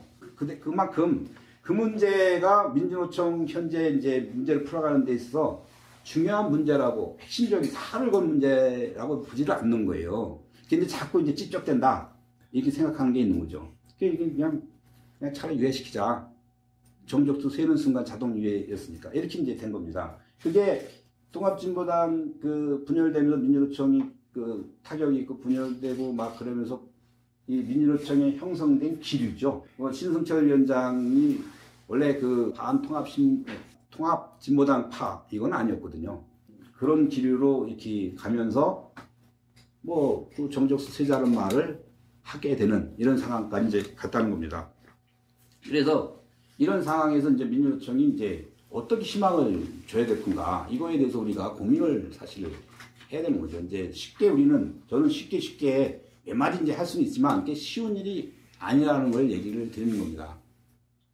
민주노총 그, 그, 위원, 그 위원장이 다시 쓰고 정치위원회가 다시 이제 구성이 됐다는 거 말씀드렸잖아요. 이근원 동지가 이제 정치위원회 위원장을 하고 있는데 저는 그 이근원 동지가 뭐, 뭐 소위 말하는 자민통 사람은 아니다. 아, 그 소위 말하는 중앙파 진보 정당이나 이쪽에 더 가까운 사람이라고 봐져요. 그렇지만 거기에 그런 거에 구애받지 말고 민주노총이 이 정치위원회를 중심으로 다시 이제 그 아까 희망을 줘야 된다고 했는데 그 조합원들한테 희망을 주는 그리고 민주노총이 조합원한테 희망을 준다는 것은 조합원이 아닌 1,500만 노동자들한테도 희망을 준다는 거잖아요. 그렇게 이제 그런 작업들을 이제 해 들어가야 된다. 이렇게 보는데 우선 그 제가 보기에는 이 체계를 세우는 것부터 다시 해야 된다고 봐요. 체계. 그러니까 지금 이제 중앙의 정치위원회는 구성이 됐, 다시 이제 복구를 시켰지만 하부 단위 정치위원회들이 거의 복구가 안 되고 있는 복구돼도 뭐, 뭐 제대로 되지 않는 이런 상황이기 때문에 이제 그거를 에, 복구를 시켜 가야 되는데 그렇기 위해서라 그렇기 그거를 하기 위해서 첫 번째가 앞에 처음에 말씀드렸듯이 앞에 처음 말씀드렸던 정치 세력과 민주노총 직접 챙기겠다. 그래서 이번에는 그 잘못된 방향으로 가지 않고 노동자들의 뭔가 희망이 되는 방향으로 갈 수 있겠다. 이거를 이제 강력하게 증명해 주는 것부터 시작해서 체계를 잡아가는 거, 잡아가야 된다. 그렇지 않으면 하부 단위 체계에 갖추는 것도 쉽지가 않을 겁니다. 그럴 거예요. 거기 이제 하부 단위 체계를 갖고 때 이제 여기 있는 여기에서 이제 지역 단위에 있는 분들이 결합해서 뭔가 이제 도와줄 필요는 있다고 보죠. 어쨌든 이제 그런 게 필요하다고 보여. 그다음에 이제 정치위원회를 중심으로 해서 그, 그 지금 잘못된 헝클어진 그 진보 어, 그 재구성과 정치 세력화 사업들을 이제 추진해 가야 된다고 보는데 아, 지금 이제 진보 정당은 재구성돼야 된다고 저는 생각을 합니다. 그러니까 이제 민주노총이 그 작업들을 좀 해 들어가야 된다고 봐요. 그 민주노총이 예, 분열돼서 아까 위상이 추적되고 지- 지도력이 추락되고 그러긴 했지만 그래도 진보 진영에서 가장 힘 있는 조직이잖아요. 그, 현재 그렇잖아요. 뭐 통합진보당도 있고 그러긴 하지만 그나마 이제 대중적으로 그렇다. 아, 민주노총이 다시 나서서 어, 이 진보 재구성 통합이 아닌 재구성 작업들을 이제 해 들어가야 된다고 이제 저는 생각을 하죠. 이제 그렇기 그러기 위해서는 이제 어떤 기준을 세우고 이제 갈 필요가 있다고 보는데 과거에 대한 성찰을 이제 기본적으로 하는 사람, 할 수 있는 사람 이런 게 기본적으로 들어가야 될 것 같고 그다음에 자기 정파나 어떤 자기 세력의 이익보다는 진보 전체 이익을 위해서 헌신할 수 있는 사람 이런 사람들로 어, 구성한다는 기준을 갖고 가야 된다고. 이게 굉장히 중요하다고 저는 생각합니다. 지금부터 하는 얘기, 제 얘기인데 사실 이게 중요하다고 보는데 사실 그렇습니다. 그 운동을 하는 데 있어서 저는 이제 정치적으로는 자민통이지만 이 어떤 주의나 노선이 중요한 거라고 생각은 안 해요. 물론 이제 그게 중요하지만 그보다 더 중요한 거는 그 노선을 관철시켜 가는 사람의 또는 집단의 사업 작품이 더 중요하다고 생각하는 거죠. 그 노선이 아무리 좋아도 사업 작품이 들어오면 사람들은 그 믿지 않습니다. 그 노선. 아, 나는 뭐 소위 이제 자민통에 대해서 잘 모르지만 공계진이라는 사람의 이 면모를 볼 때는 저 사람이 가자고 하는 대로 가면 다 맞을 것 같아. 그게 막 저 사람이 말하는 게 아마 자민통일 거야. 이렇게 가는 게 정상이라는 거죠. 진보 노동자에게 있으면 진보 노동자의 구성원이 얘기하는 거, 그러니까 저 사람들의 면모를 볼 때는 사람이 착실하고 뭐 헛된 소리 안 하고 어 그, 그런 거 보니 그 믿고 가면 되겠다. 이게 이제 그 작품을 우선하는. 그래야 이제 자기 어떤 뭐 여기 이제 이민식 동지가 있으면 이민식 동지가 얘기하는 것에 대해서 들어주는 거지. 그 진짜 그 공개진이라는 사람이 있습니다. 아 정말 싸가지 없고 저거 평소 생활하면 개판이고 뭐 그, 그런 놈이요. 근데 말을 번지르르하게 합니다. 그럼 내 말 듣겠습니까? 안 듣죠. 이제 그런 건데 지금 진보가 이 제, 제가 뒤에 얘기한 꼴 아니냐 그런 거죠. 그 뭔가 어떤 노선에 대해서 뭐 얘기하고 막 그랬는데 애새끼들 하는 거 보면 진짜 못 믿을 놈들이요. 이렇게 돼버리는 거죠. 그래서 저는 이제 어떤 그 문제를 풀어가는 데 있어서 이 노선 이게 중요한 게 아니라 노선을 관철시키는 사람과 집단의 그 작품이 중요하다. 지금 특히 지 시점에서 더 그렇다는 겁니다. 아까 그 현장에 그 뭐 냉소주의 싸늘하다고 그랬잖아요. 제가 이제 현대자동차 또 조사를 작년에 민주현장이라는 데 작업을 같이 했었어요. 간부들 열, 19명을 만나봤는데 다 안다는 겁니다. 다. 그 사람들 다 이 사태에 대해서 알고 있고 뭐 해야 된다는 거 당위적인 거 다 안다. 조합원들도 얘기하면 뭐 다 아는 얘기다 그런다는 겁니다. 근데 그 믿지 못하니까 아는 얘기지만 에이 이게 지- 지켜보는 거죠. 그러니까 입 맞고 주둥이로 이제 떠들어갖고는 안 된다는 거예요. 진정성이 없어져 버린 거죠. 이 당원들이나 활동가들 못 믿겠다. 저 사람 입만 분들이 다 알아먹지 않았느냐 이런 거죠. 그래서 지금은 제가 이 얘기를 강조하는 거는 이 말 몇 마디로 주변 사람을 어떻게 해보려고 하는 건 진짜 그, 안 되는 거죠 지금 있어. 그러니까 이제 자기가 얼마나 착실하고 진짜 진지한 사람인가를 보여주는 이 작품이 그래서 중요하다는 겁니다. 그래서 저는 이 사업 작품이라는 것이 뭐 노선에 다음 가는 뭐 이런 게 아니라 그게 굉장히 이제 우선적으로 해서 지켜져 나가야 되는 거 아니냐. 그래서 제가 앞부분에 어떤 그 재구성 작업을 하는 데 있어 그 굉장히 추상적인 그 성찰과 자기생 이런 얘기를 한 거죠. 약간 추상적인 얘기를 하더라도 잘 새겨서 들으시라고 얘기했던 게 이런 겁니다. 이거 그 진짜 아무것도 아닌 것 같지만 굉장히 중요 하죠.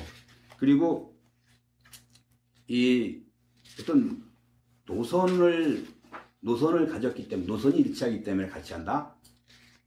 이것만 갖고도 이제 안 되는 상황입니다. 지금 그 그래서 이제 뭐 여기 그 계신 분들이 당에 남아 있고 저도 남아 있고 굉장히 문제를 제기하고 개고시 같은 놈들이라고 저도 욕하고 그랬음에도 탈당하지 않는 이유 노선이 같기 때문에 그렇다는 거 아니겠습니까? 그 저는 이제 버려야 된다고 보는 거죠. 그게 저는 이 불경이나 이런 친구들의 설득할 때 거기 의리를 얘기하고 그 광전이나 동부 버릴 수 없다 이런 얘기를 하던데 저는 그랬어요. 다수를 보고 정치해야 된다. 다수를 보고 사업해야 된다. 다 떠나가는 절망한 사람들을 어떻게 할 거냐. 예, 그 이제 그랬거든요. 그래서 이제 사실은 우리 우리한테는 굉장히 나한테 냉정하고 우리 주변에 있는 같이 친한 사람들한테 냉정하고 굉장히 엄격하게 대하고 남한테는 좀 유하게 대해야 되잖아요. 그 그래야 이제 사람들을 이끌어오고 반대로 가버린 거죠. 나한테는 유하고 남한테는 굉장히 엄격하게 대했어요. 잘못된 놈들이라고 막 떠난 놈들이 다 죽일 놈들이고 남은 놈만 괜찮은 놈들이요. 지금도 그렇디가 아무런 성찰이 없어요. 이제 이렇게 해갖고는 이제 안 되는 거죠. 제가 그래서 노선을 중심으로 접근해서는 안 된다. 물론 노선을 포기해야 된다. 이런 얘기는 다른 얘기입니다. 그거를 이제 마음 가슴 속에 깊이 간직하고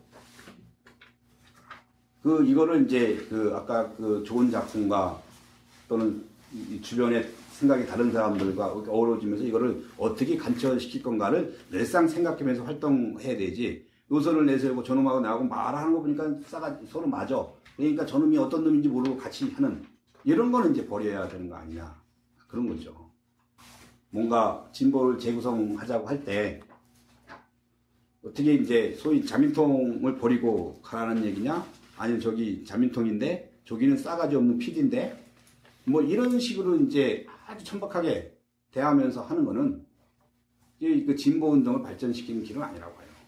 그리고 자기가 가진 노선도 관철시키지 못한다 궁극적으로. 둘 다 망하는 거죠.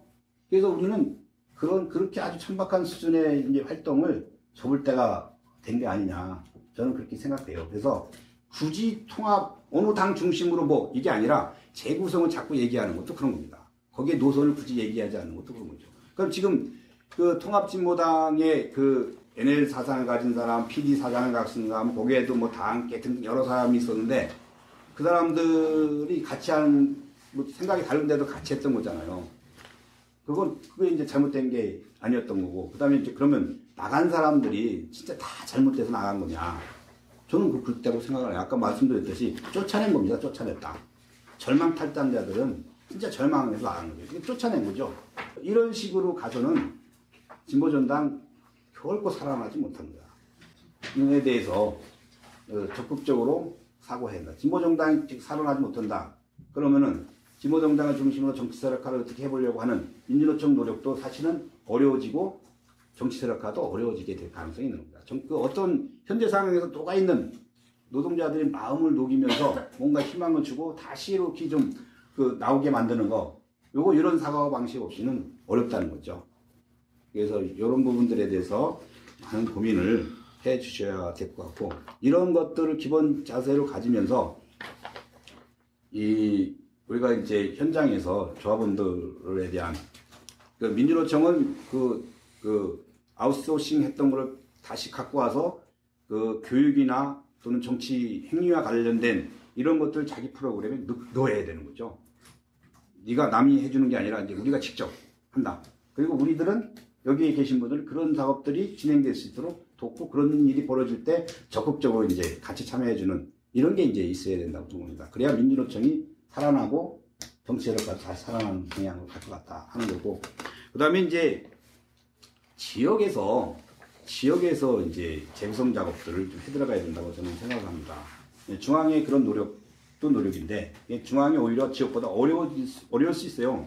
지역은 차라리 조금 더 쉬울 수가 있습니다. 그래서 지역에서 이제 정치 세력화를 재, 아, 재, 정, 아, 저기 민- 아, 진보 재구성 그리고 이제 정치 세력화하는 작업들을 지역에서 할 필요가 있겠는데 기준은 앞에서 말씀드렸듯이 똑같습니다. 이 성찰하지 않고 이런 자기 희생 하지 않는 이런 사람들은 난 저는 과감히 배제를 해야 된다고 보고 그 사람이 내 친척이든 아니면 나하고 같이 엊그제까지만 해도 같이 활동했던 사람이든 상관없이 그런 그 엄격한 기준을 세우고 이제 가야 된다고 봐지죠.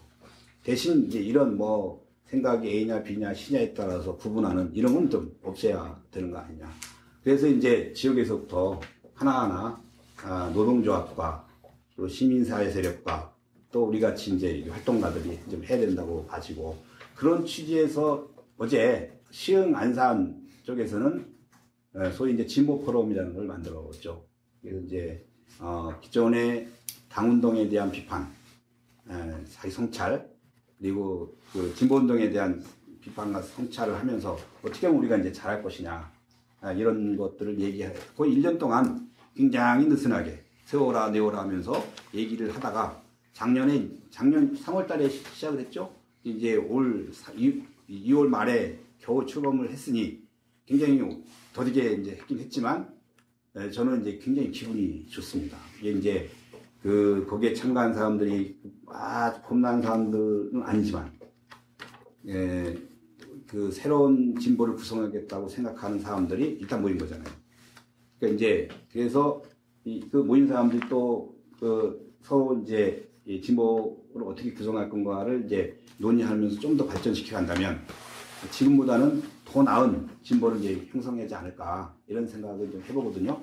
그러니까 이런 것들을 사실은 여기 계신 지역에 경기에서 오신 분들도 있고 충남에서 오신 분도 있고 그런 것 같은데 이런 분들이 지역에서 그런 역할들을 해 주셔야 되는 거 아니냐 싶습니다. 그래서 뭐 물론 여기 이제 이 안산에 계신 분은 그런 역할 저희가 같이 했기 때문에 대단히 이제 훌륭하신 분이다. 저는 그렇게 아 저도 훌륭하죠. 네.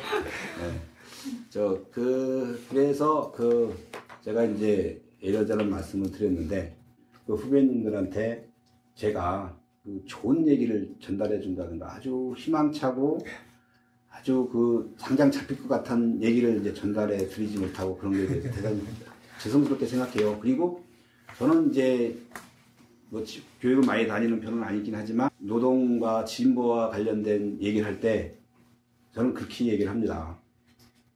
아까 제가 그 굉장히 우라병 비슷한 게 이제 생겼다고 그랬잖아요. 제가 이제 학생운동 80년서부터 했죠.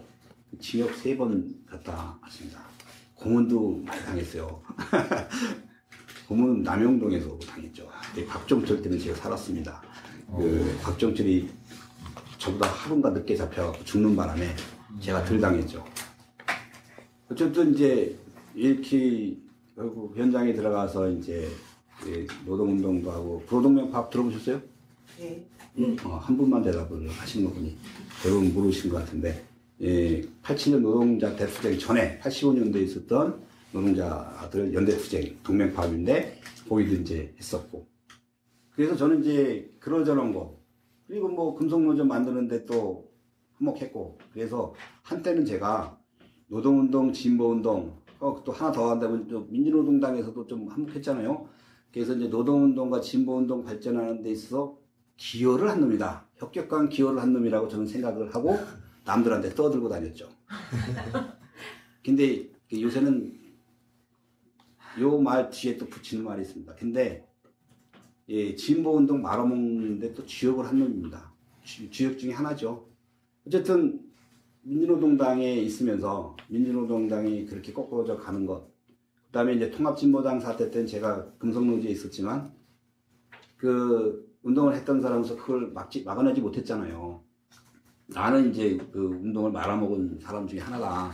이런 얘기 진심으로 합니다. 어떤 자리에서는 제가 그 얘기하면서 복받쳐 올라갔고 집에 짜기도 하고 그랬는데 다행히 우선 않았고 그렇습니다. 그래요. 그래서 사실은 제가 그 여기 후배 동지들한테 이런 얘기 하는 것 자체가 사실은 어불성설일 수 있어요. 자기 변명일 수 있고 네, 그렇거든요. 말이 다 이제 얘기는 다 끝나갔고 제가 아, 하고 싶은 얘기 다 끝났는데 뭐 정치 세력화 이런 얘기 뭐 제가 뭐 뭐 뭐 했던 얘기 이런 거 다 잊어버려도 좋아요. 그 그리고 뭐 어, 우리가 이제 어떤 자세로 어떻게 이제 찌그러들지 않고 다시 이제 일도 세울 건가 좋은 작품을 갖고 네, 그 그런 것에 대해서 정말 고민을 좀 해주셨으면 좋을 것 같아요. 굉장히 이제 이런 문제를 풀지 못하면 진보운동의 이제 미래 없을 수도 있는 겁니다. 계속 계속 그저저 똘똘말이 당하면서 당 계속 당하다가 이제 그냥 갈 수 있는 거죠. 이제 그런 점들을 유념해 주시면서 제 얘기를 마치도록 하겠습니다.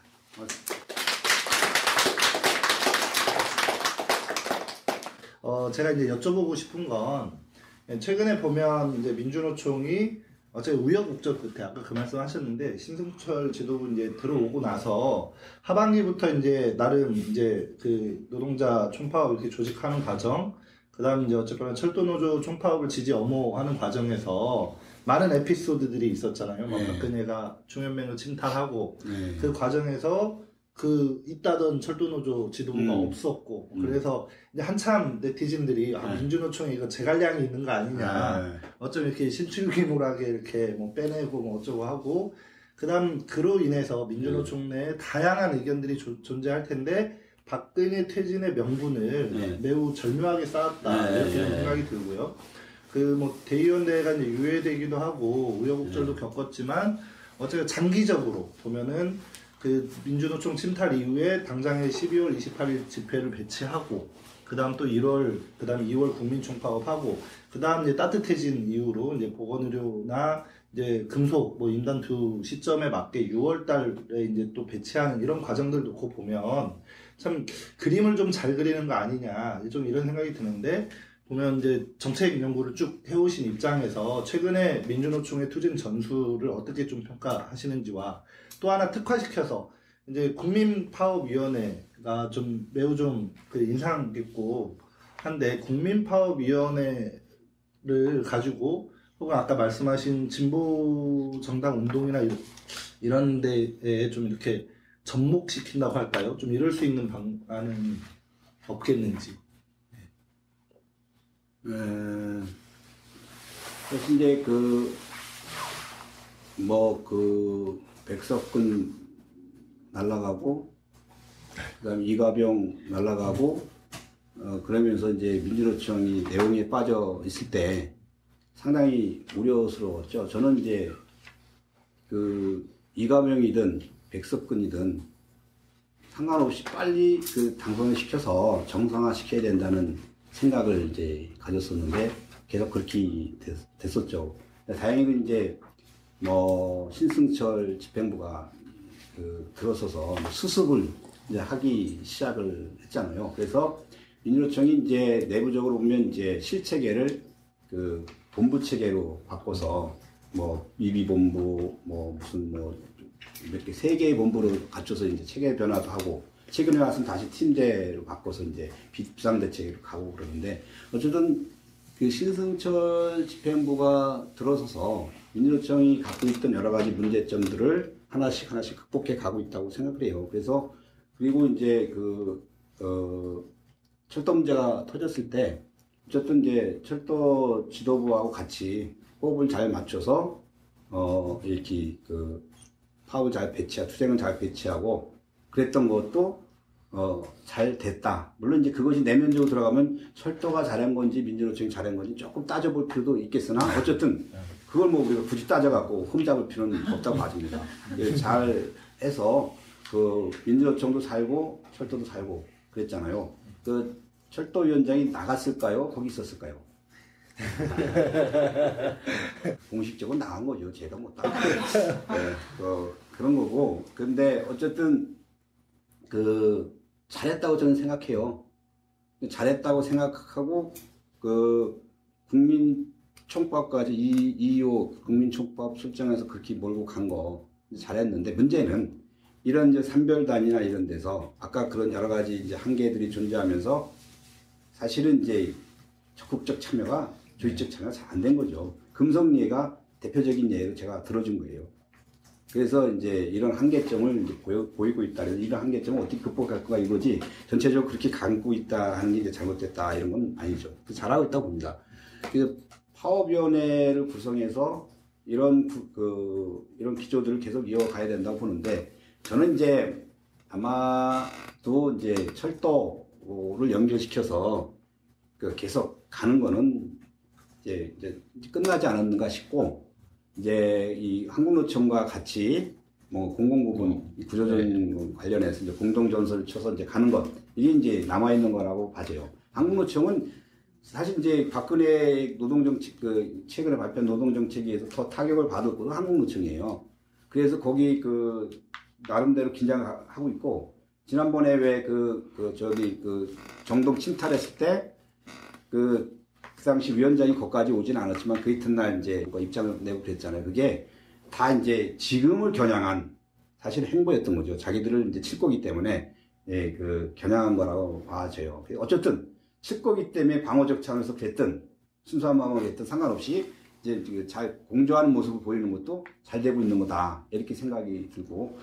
예, 그, 그 지금 한국노총 당선된 위원장도 나름 그전 위원장에 비해서는 조금 투쟁성이 있는 네, 그런 사람이고 그래서 아마 민주노총 김수철 위원장이 그, 그 김동만하고 같이 저 맞춰서 공조해서 간다면 예, 그럭저럭 이제 14년 투쟁은 방어해 가지 않을까 그런 생각은 하게 됩니다. 그럼에도 불구하고 이제 이 내부가 더 추스려지지 않으면 저 본격적으로 공- 공격에 들을 때 예, 무너질 소지가 크지만 이제 그런 게 있다. 그래서 뭐 파업위원회나 이런 것들을 이제 구성해서 갈 필요가 있다고 보는데 다른 방향의 얘기를 하면 민주노총의 투쟁, 그뭐 민주노총이 아까 전체 이제 산별로조의 투쟁 포함해서 투쟁이 이 지금까지는 보- 보다 이제 정규직 중심으로 이렇게 돼 있는 게 있어요. 그 이제 그 노조들 노조들의 이제 일정 맞춰 갖고 하는 그런 투쟁인데 여기에 이제 예, 비정규 노동자들, 영세사업장 노동자들의 이해나 그 고충이 반영돼 있지를 않은 그런 게 있다고 봐집니다. 그래서 제가 생각하는 거는 진정한 국민 임단투로 가기 위해서는 이들을 어떻게 투쟁에 파 참여시켜 낼 것인가에 대한 고민이 필요하다고 이제 봐지는 거죠. 그래서 그 간단하게 생각한 거, 한 거는 이제 체임 투 체임 투쟁이 이제 체임. 근데 그게 이제 5월 6월 달에 이제 정리되는 게 있는데 이때 그 민주노총 투쟁의 그 정점을 이쪽으로 배치해서 체임 투쟁과 민주노총 투쟁 그 투쟁이 이제 결합될 수 있도록 하는 것. 그래서 진, 진정한 의미의 이제 많은 그 비정규 영세사업장 그다음에 대공장 노동자들이 같이 할 수 있는 이런 투쟁을 만들어내는 것이 향후 과제가 아니겠는가 그렇게 생각이 들고 이, 이런 투쟁들이 잘 될 때, 예, 투쟁들이 잘 될 때 이제 정치 세력화와 관련된 것이 연결될 수 있다고 보는 그게 투쟁이 잘 안 되면 그것도 안 되는 게 있고 그다음에 투쟁 그, 그 교육과 관련돼서 그런 게 있거든요. 이제 금속을 기준으로 치자면 15만 총파업을 주기장창 얘기를 해요. 그 후보들마다 나와서 이제 자기가 금속 위원장 되면 15만 투쟁 조직하겠다, 조직하겠다 그러는데 사실은 다 뻥파업이 되고 있거든요. 예, 15만 파업이 된 적이 12년도에 이제 12만 정도 파업을 한 적이 있어요. 근데 이것도 따지고 들면 이제 현대 기아가 그때 임단투를 해서 거기에 이제 금속이 얹어버렸죠. 그래서 대외적으로 15만으로 된 것처럼 됐지만 사실상 그게 안 돼요. 그, 그 단적으로 그, 이듬- 그 이듬해 13년 1월 달에 파업할 때는 뭐 불과 몇천 명 참가하는 수는 이제 급격히 또 떨어져 버리잖아요. 제가 드리고자 하는 거는 이 15만 파업이라는 것이 잘못됐다 이게 아니라 그렇게 pom프업을 계속 할 것이 아니라 투쟁을 보다 이제 공장 단위로 이제 그 좀 책임 옛날처럼 조직을 잘하고 그러면서 그 한 공장이 투쟁이 뭐 전체 공장을 멈추게 한다든가 한 지역 투쟁이 전체 지역을 멈추게 하는 이런 투쟁들을 개발하고 그 투쟁을 투쟁 속에 뭔가 옛날처럼 뭐 교육도 배치하고 뭐 이런 거 있지 않습니까? 이런 것이 진행될 수 있도록 하는 것이 이 정치 세력 하나 이 여기에 막 조- 조합원들 의식을 높여가는데 도움이 되지 않을까. 지금 투쟁이 굉장히 관료적 형식적으로 매너리즘에 빠져 있다고나 할까 그렇거든요.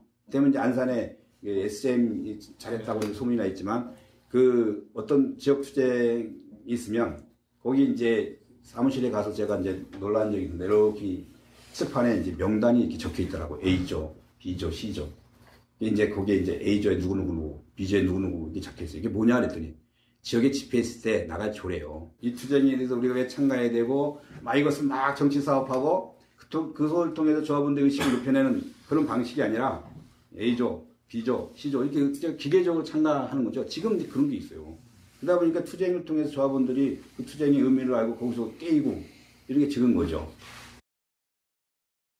15년간 그 똑같은 자리에 있는 간부들, 음. 상층에 있는 간부들, 민주노총 간부, 그런 관료주의적인 모습, 형식주의적인 모습이 저는 가장 근본적인 문제가, 물론 사람의 개인의 능력에 따라 이것이 달라지는 것이 아니지만, 그런 문제들이 어떻게 산적해 있다라는 생각이 들어요. 근데 그 선생님께서 보시기에 그런 부분들을 풀려면 운동시장 내에서 어떤 노력들이 필요한지 의견을 좀 듣고 싶습니다.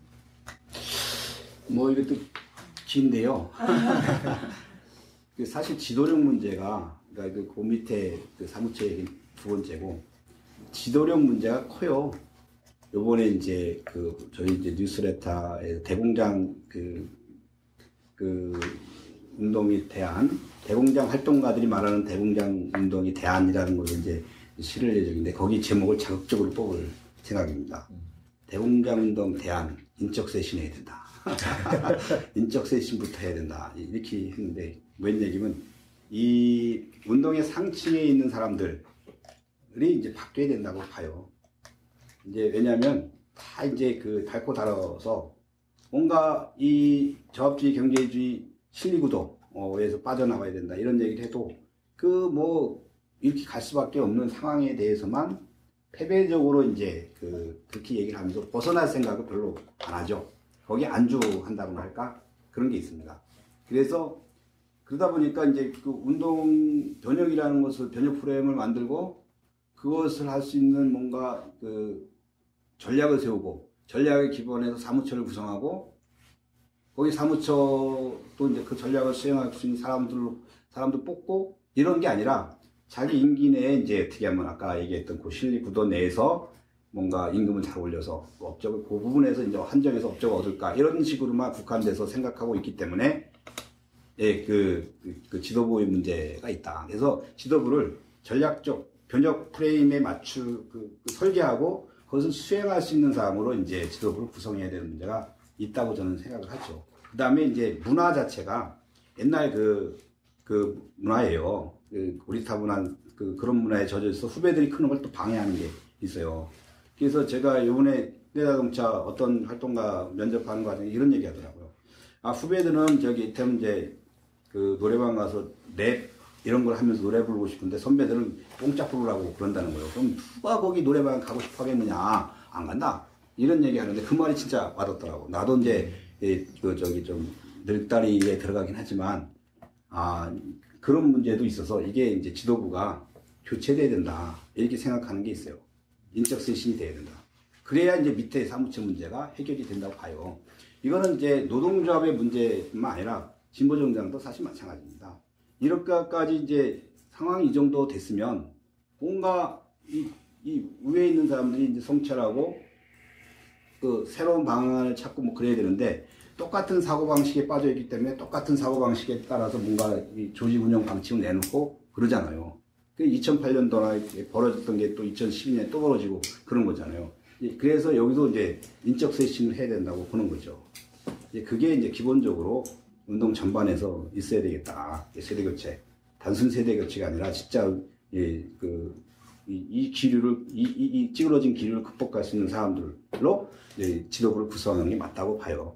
이제 그런 것을, 그, 그런 것이 선행이 되면서 사무처 문제에 접근에 들어가야 된다고 보는 거죠. 그런 거 없이 지도부는 맨 날라리들인데 뭐 아무 생각 없이 그 저기 그 어떻게 임금이나 잘 따가지고 어떻게 업적 쌓아갖고 한번 더 해볼까 이렇게 하고 있는 사람들인데 밑에가 밑에 바꾸겠어요? 그 밑에도 이제 그런 방식으로만 이제 그 안 올리고 그러겠죠. 계속 그, 그, 그 관료에 빠져가지고 그렇게 가는 거라서 이 문제를 이제 극복해야 되는데 사실은 그럼에도 불구하고 사무처 구성원도 이제 바꿔야 된다고 봐요. 그게 이제 그 어떤 조직이 어떤 방향으로 가냐에 따라서 이 인적 구성도 바뀌게 되는 거잖아요. 지금 같은 프레임 하에서는 지금 뭐 사무처 구성원들을 가도 별 문제가 없는 거죠. 근데 이제 새로운 프레임을 붙여가서 가려면은 기존의 그, 그 조합주에 알게 모르게 젖어 있는 활동가들, 이런 사람들 갖고는 안 된다고. 맨 내놓는 안이 이제 거기서 거기고, 고리타분하고, 현장은 막 그 얼어 있고, 아니면 또 다른 젊은 층들은 새로운 기류를 갖고 팍 튀고 있는데, 그, 거기에 맞춰서 뭔가 내놓지 못하고 있는 거죠. 그러다 보니까 현장에서 상급 조직이나 이런 데 바라보기를 잘 믿지 않는 거죠. 아유, 저긴 저기고, 우린 우리고. 이런 겁니다. 그 금속노조에 대한 신뢰도 굉장히 떨어져 있어요. 윤여노총에 대한 신뢰도 굉장히 떨어져 있죠. 그래서 이제 이런 부분에 대해 직시하고 뭔가 안을 내놓을 수 있는 사람들로 구성하는 것. 이게 이제 필요하다고 봅니다. 이게 해묵은 과제예요. 해묵은 과제 잘 안 되고 있는데. 그렇습니다. 제가 보기에는 제가 사무처 뭐 이렇게 동지들하고 친해서 그런지 몰라도 거기를 우선 변명하려고 그런 건 아니지만 지도부부터 바뀌어서 가야 된다. 이렇게 생각을 하는 거죠. 인적 쇄신 해야 됩니다. 인적 쇄신. 육사 지방선거가 다가올 텐데 육사 지방선거에서의 우리 진보 진영의 목표 대응을 어떻게 해야 되냐 이거죠. 지금 현재 진보 정당은 분열되어 있고 정당 명부도 아직 어, 여전히 온전되어 있는 그런 상태에서 어, 진출을 우리가 단적 진출을 하려면 어떻게 해야 될 것이냐 이런 내용 포함해서 그 질문 하나하고 두 번째는 그 2월 25일 박근혜 대통령 이제 1주년 일주기가 됐어야 되는데 이제 1주년이라서 좀 아쉽지만 이 박근혜 대통령이 유신헌법 아버지 박정희를 그대로 어 닮아가는 것이 이제는 누구나 다 상식적으로 말하는 그런 시대에 와 있는 것 같아요. 불과 1년도 안 돼서 선거라고 하는 이 계기를 통해서 우리 자주적 진출을 더 보양시킬 것인가, 촉발시킬 것인가, 그를 통한 노동자 민중의 자, 그 정치 세력화까지 끌어올릴 수 있겠는가 이런 부분에서 어, 그좀한 말씀해 주셨으면 좋겠다는 거고요. 어, 박근혜 대통령의 어떤 그 사형 선고를 우리가 과연 내릴 수 있겠는가? 그 객관적인 상황은 퇴진에 대한 것을 요구하고 있는데 주체적인 측면에서 보았을 때는 그것을 뛰어넘고 있지 못한 게 현실이란 말이죠. 그러면 과연 몇 프로 정도까지 와 있다고 생각하시는지, 얼마나 더 끌어올려야 될 것인지. 그 앞부분에 대한 답을 드리기 전에 아니 뭐 연동되는 거긴 하지만 우리가 이제 욕심을 부려서는 안 된다. 아, 그리고 긴 호흡을 해야 된다. 저는 그렇게 생각해요. 무슨 말씀이냐면 이제 이 진보가 거의 무너질 대로 무너진 그 이 상황에서 어, 육사 지방선거에서 어떻게 이제 후보를 출마시켰고 어떻게 해보겠다는 거는 그건 진짜 욕심이고 어, 아마 그 잘 안 될 거다. 아, 이번 지방선거에서 뭐 통합진보당에서 뭐 1000명을 내느니 600명을 내느니 그러는데 그걸 통해서 뭐 통합진보당이 현재 갖고 있는 문제를 극복하겠다 하는 거는 또 다른 주관지 발상이고 실질적으로 뭐 이렇게 아마고티 그 관점상의 문제는 우리 그 다른 시민사회 진영 그 절망 탈당한 사람들 이 사람들과 같이 진보를 다시 어떻게 세우겠다는 그런 생각보다는 저 사람들은 그냥 그러고 우리가 어떻게 해서 우리끼리 해서 돌파를 해보자 하는 그런 생각 속에서 나온 거라고 봐져요. 어 근데 실질적으로는 뭐 그 사람들 기준으로 해서 그렇게 이제 그, 그 메아리가 크게 퍼지지 않는 이런 주장들을 하겠으나 크게 역할을 미칠 거, 믿, 믿지 못할 것이다 이런 생각이 들고 그, 그래서, 그, 뭐, 그, 진보정의당이나, 아, 정의당이죠. 이제 정의당이나 이런 데도 후보를 내겠지만, 그 후보를 통해서 뭔가 얻을 수 있는 거는 별로 없을 거라고 봐져요. 제가 보기에는 당선자가 현재 상황으로 보면 그 기초단체장은 뭐 꽝 날 가능성이 크다고 보고 어 그다음에 에뭐 시의원 구의원 있을 텐데 저도 시의원도 거의 없을 거다. 근데 이제 그럼 시 구의 구의 안산은 지금 시의원인데 에, 울산 같은 데는 이제 구의원이겠죠.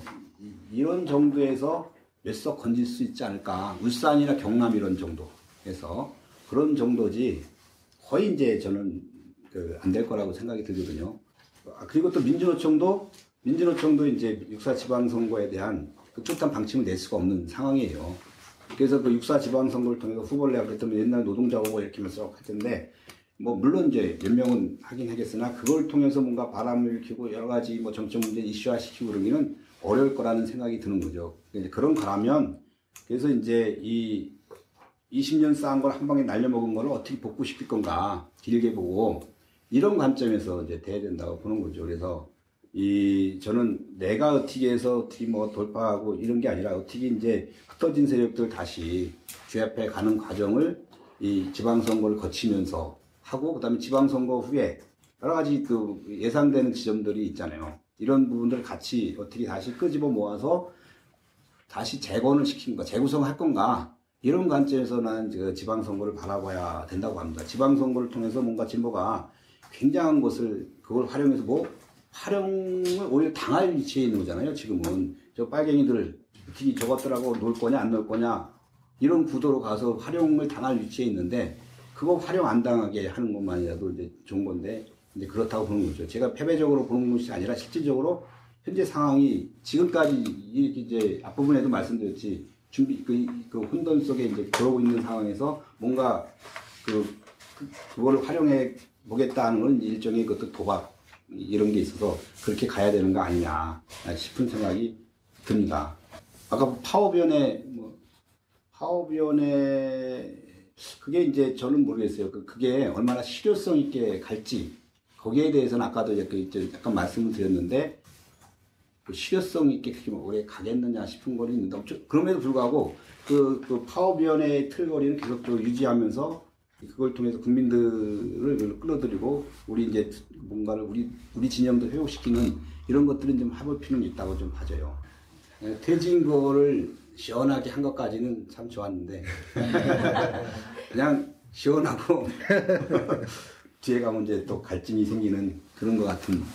예, 근데 어쨌든 지금은 우리가 뭐 회복이 돼야 아, 우리 힘으로 그 뭔가 이 박근혜를 퇴진시킬 텐데 우리 힘이 이제 회복이 되고 있지 않는 거잖아요. 근데 다행히도 이제 혈도 파업을 계기로 민주노총도 자기 치- 그 저기를 갖추고 있고 노동진영도 다시 이제 자리를 잡아가고 있잖아요.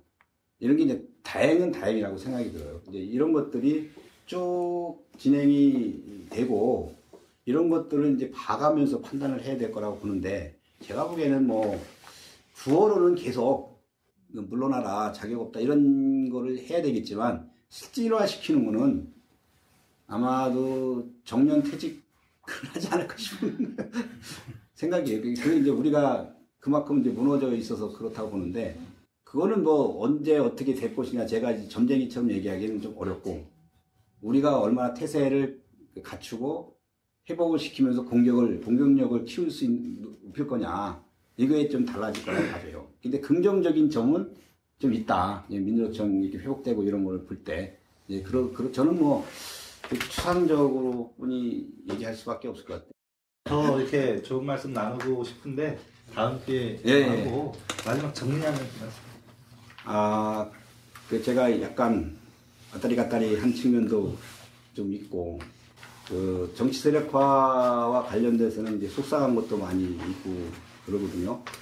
에, 아까 말씀을 드렸는데, 어쨌든 뭐 이런 상태를 계속 지속할 수는 없는 거고, 어, 우리 입장에서 진보를 재구성해 들어가는, 해야 된다. 그 작업들. 그리고 그러기 위해서 우리 노동자 입장에서는 노동자들이 정치 의식을 높여내는 등, 그리고 노동자들을 당원으로 자꾸 가입시켜내는 것, 이런 것 통해서 이제, 에, 노동자들을 그, 그, 이 정치적, 정치 세력화를 다시, 예, 그, 해내는 그런 작업들을 이제 꾸준히 해 들어가야 된다고 생각이 들고, 여기 계신 동기들이, 에, 그런 역할을 하는 데 있어서 중요한 역할을 해 주셨으면 좋겠다. 저기 계신 우리 그, 고대 세종 캠퍼스에 있는 전도 양양한 동기처럼 질문도 잘하고, 패기 있게 좀 움직여서 좀 했으면 좋겠다. 이런 생각이 듭니다. 네, 고맙습니다.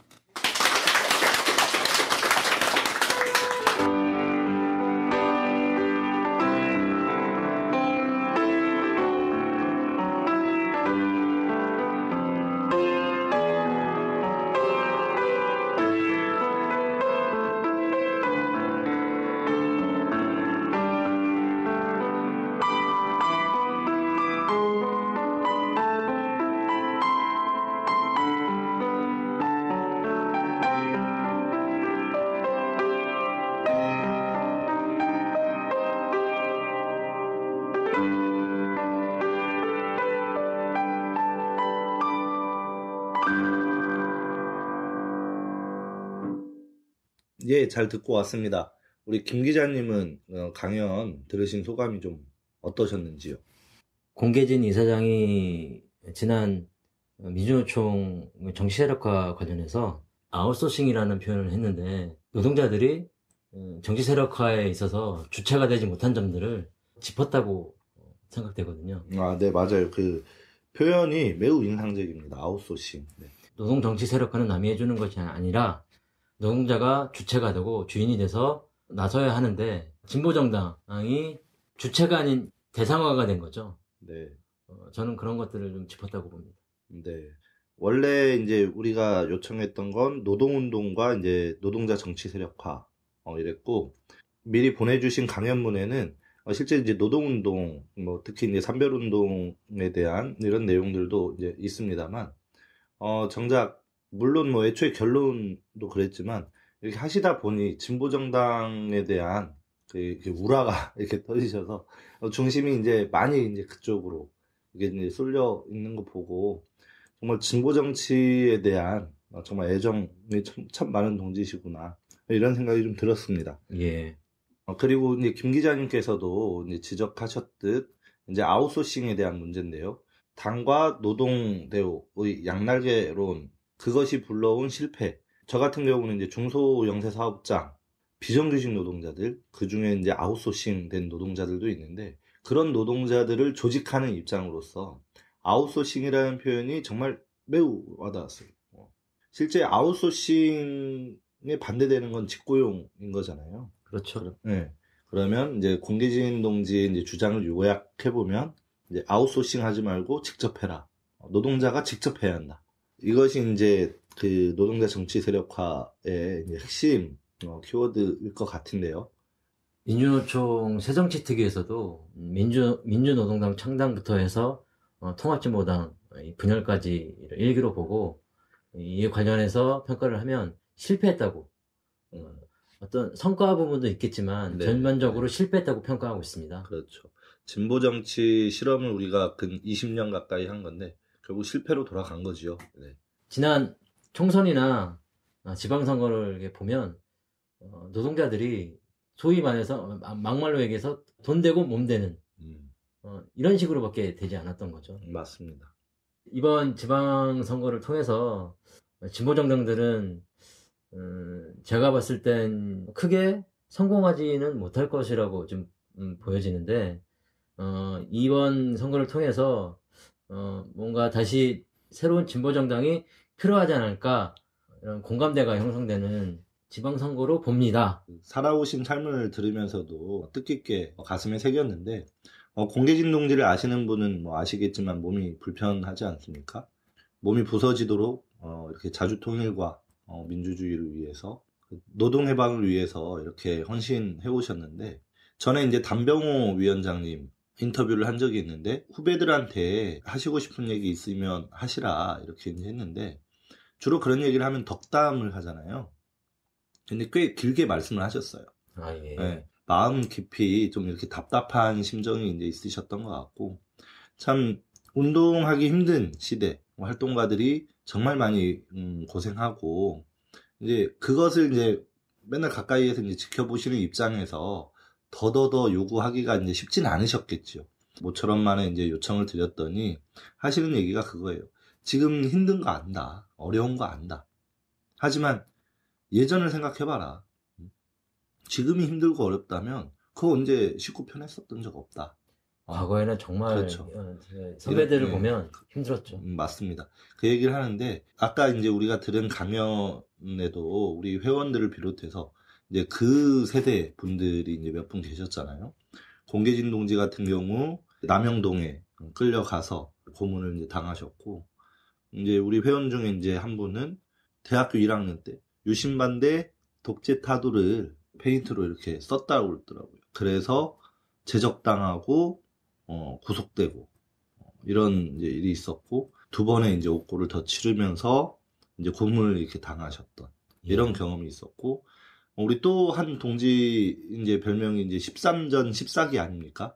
이제 이 동지가 가장 최근에 이제 해고됐던 건 2002년도 철도 민주화 어, 될 때 그때 이제 지도부로서 역할을 하다가 13번째 이제 해고가 되신 거고 이제 이후 몇 년 있다가 이제 다시 복직이 됐는데 13번 해고됐다 14번 복직된 그 그거는 정말 대단한 거죠. 네.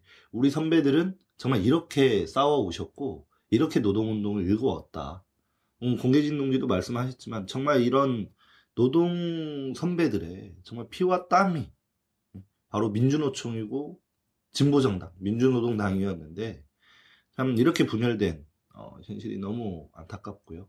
다시금 제2의 노동자 정치 세력화 노동대우답게 노동자 정치 세력화를 했으면 좋겠어요. 정파들답게, 어?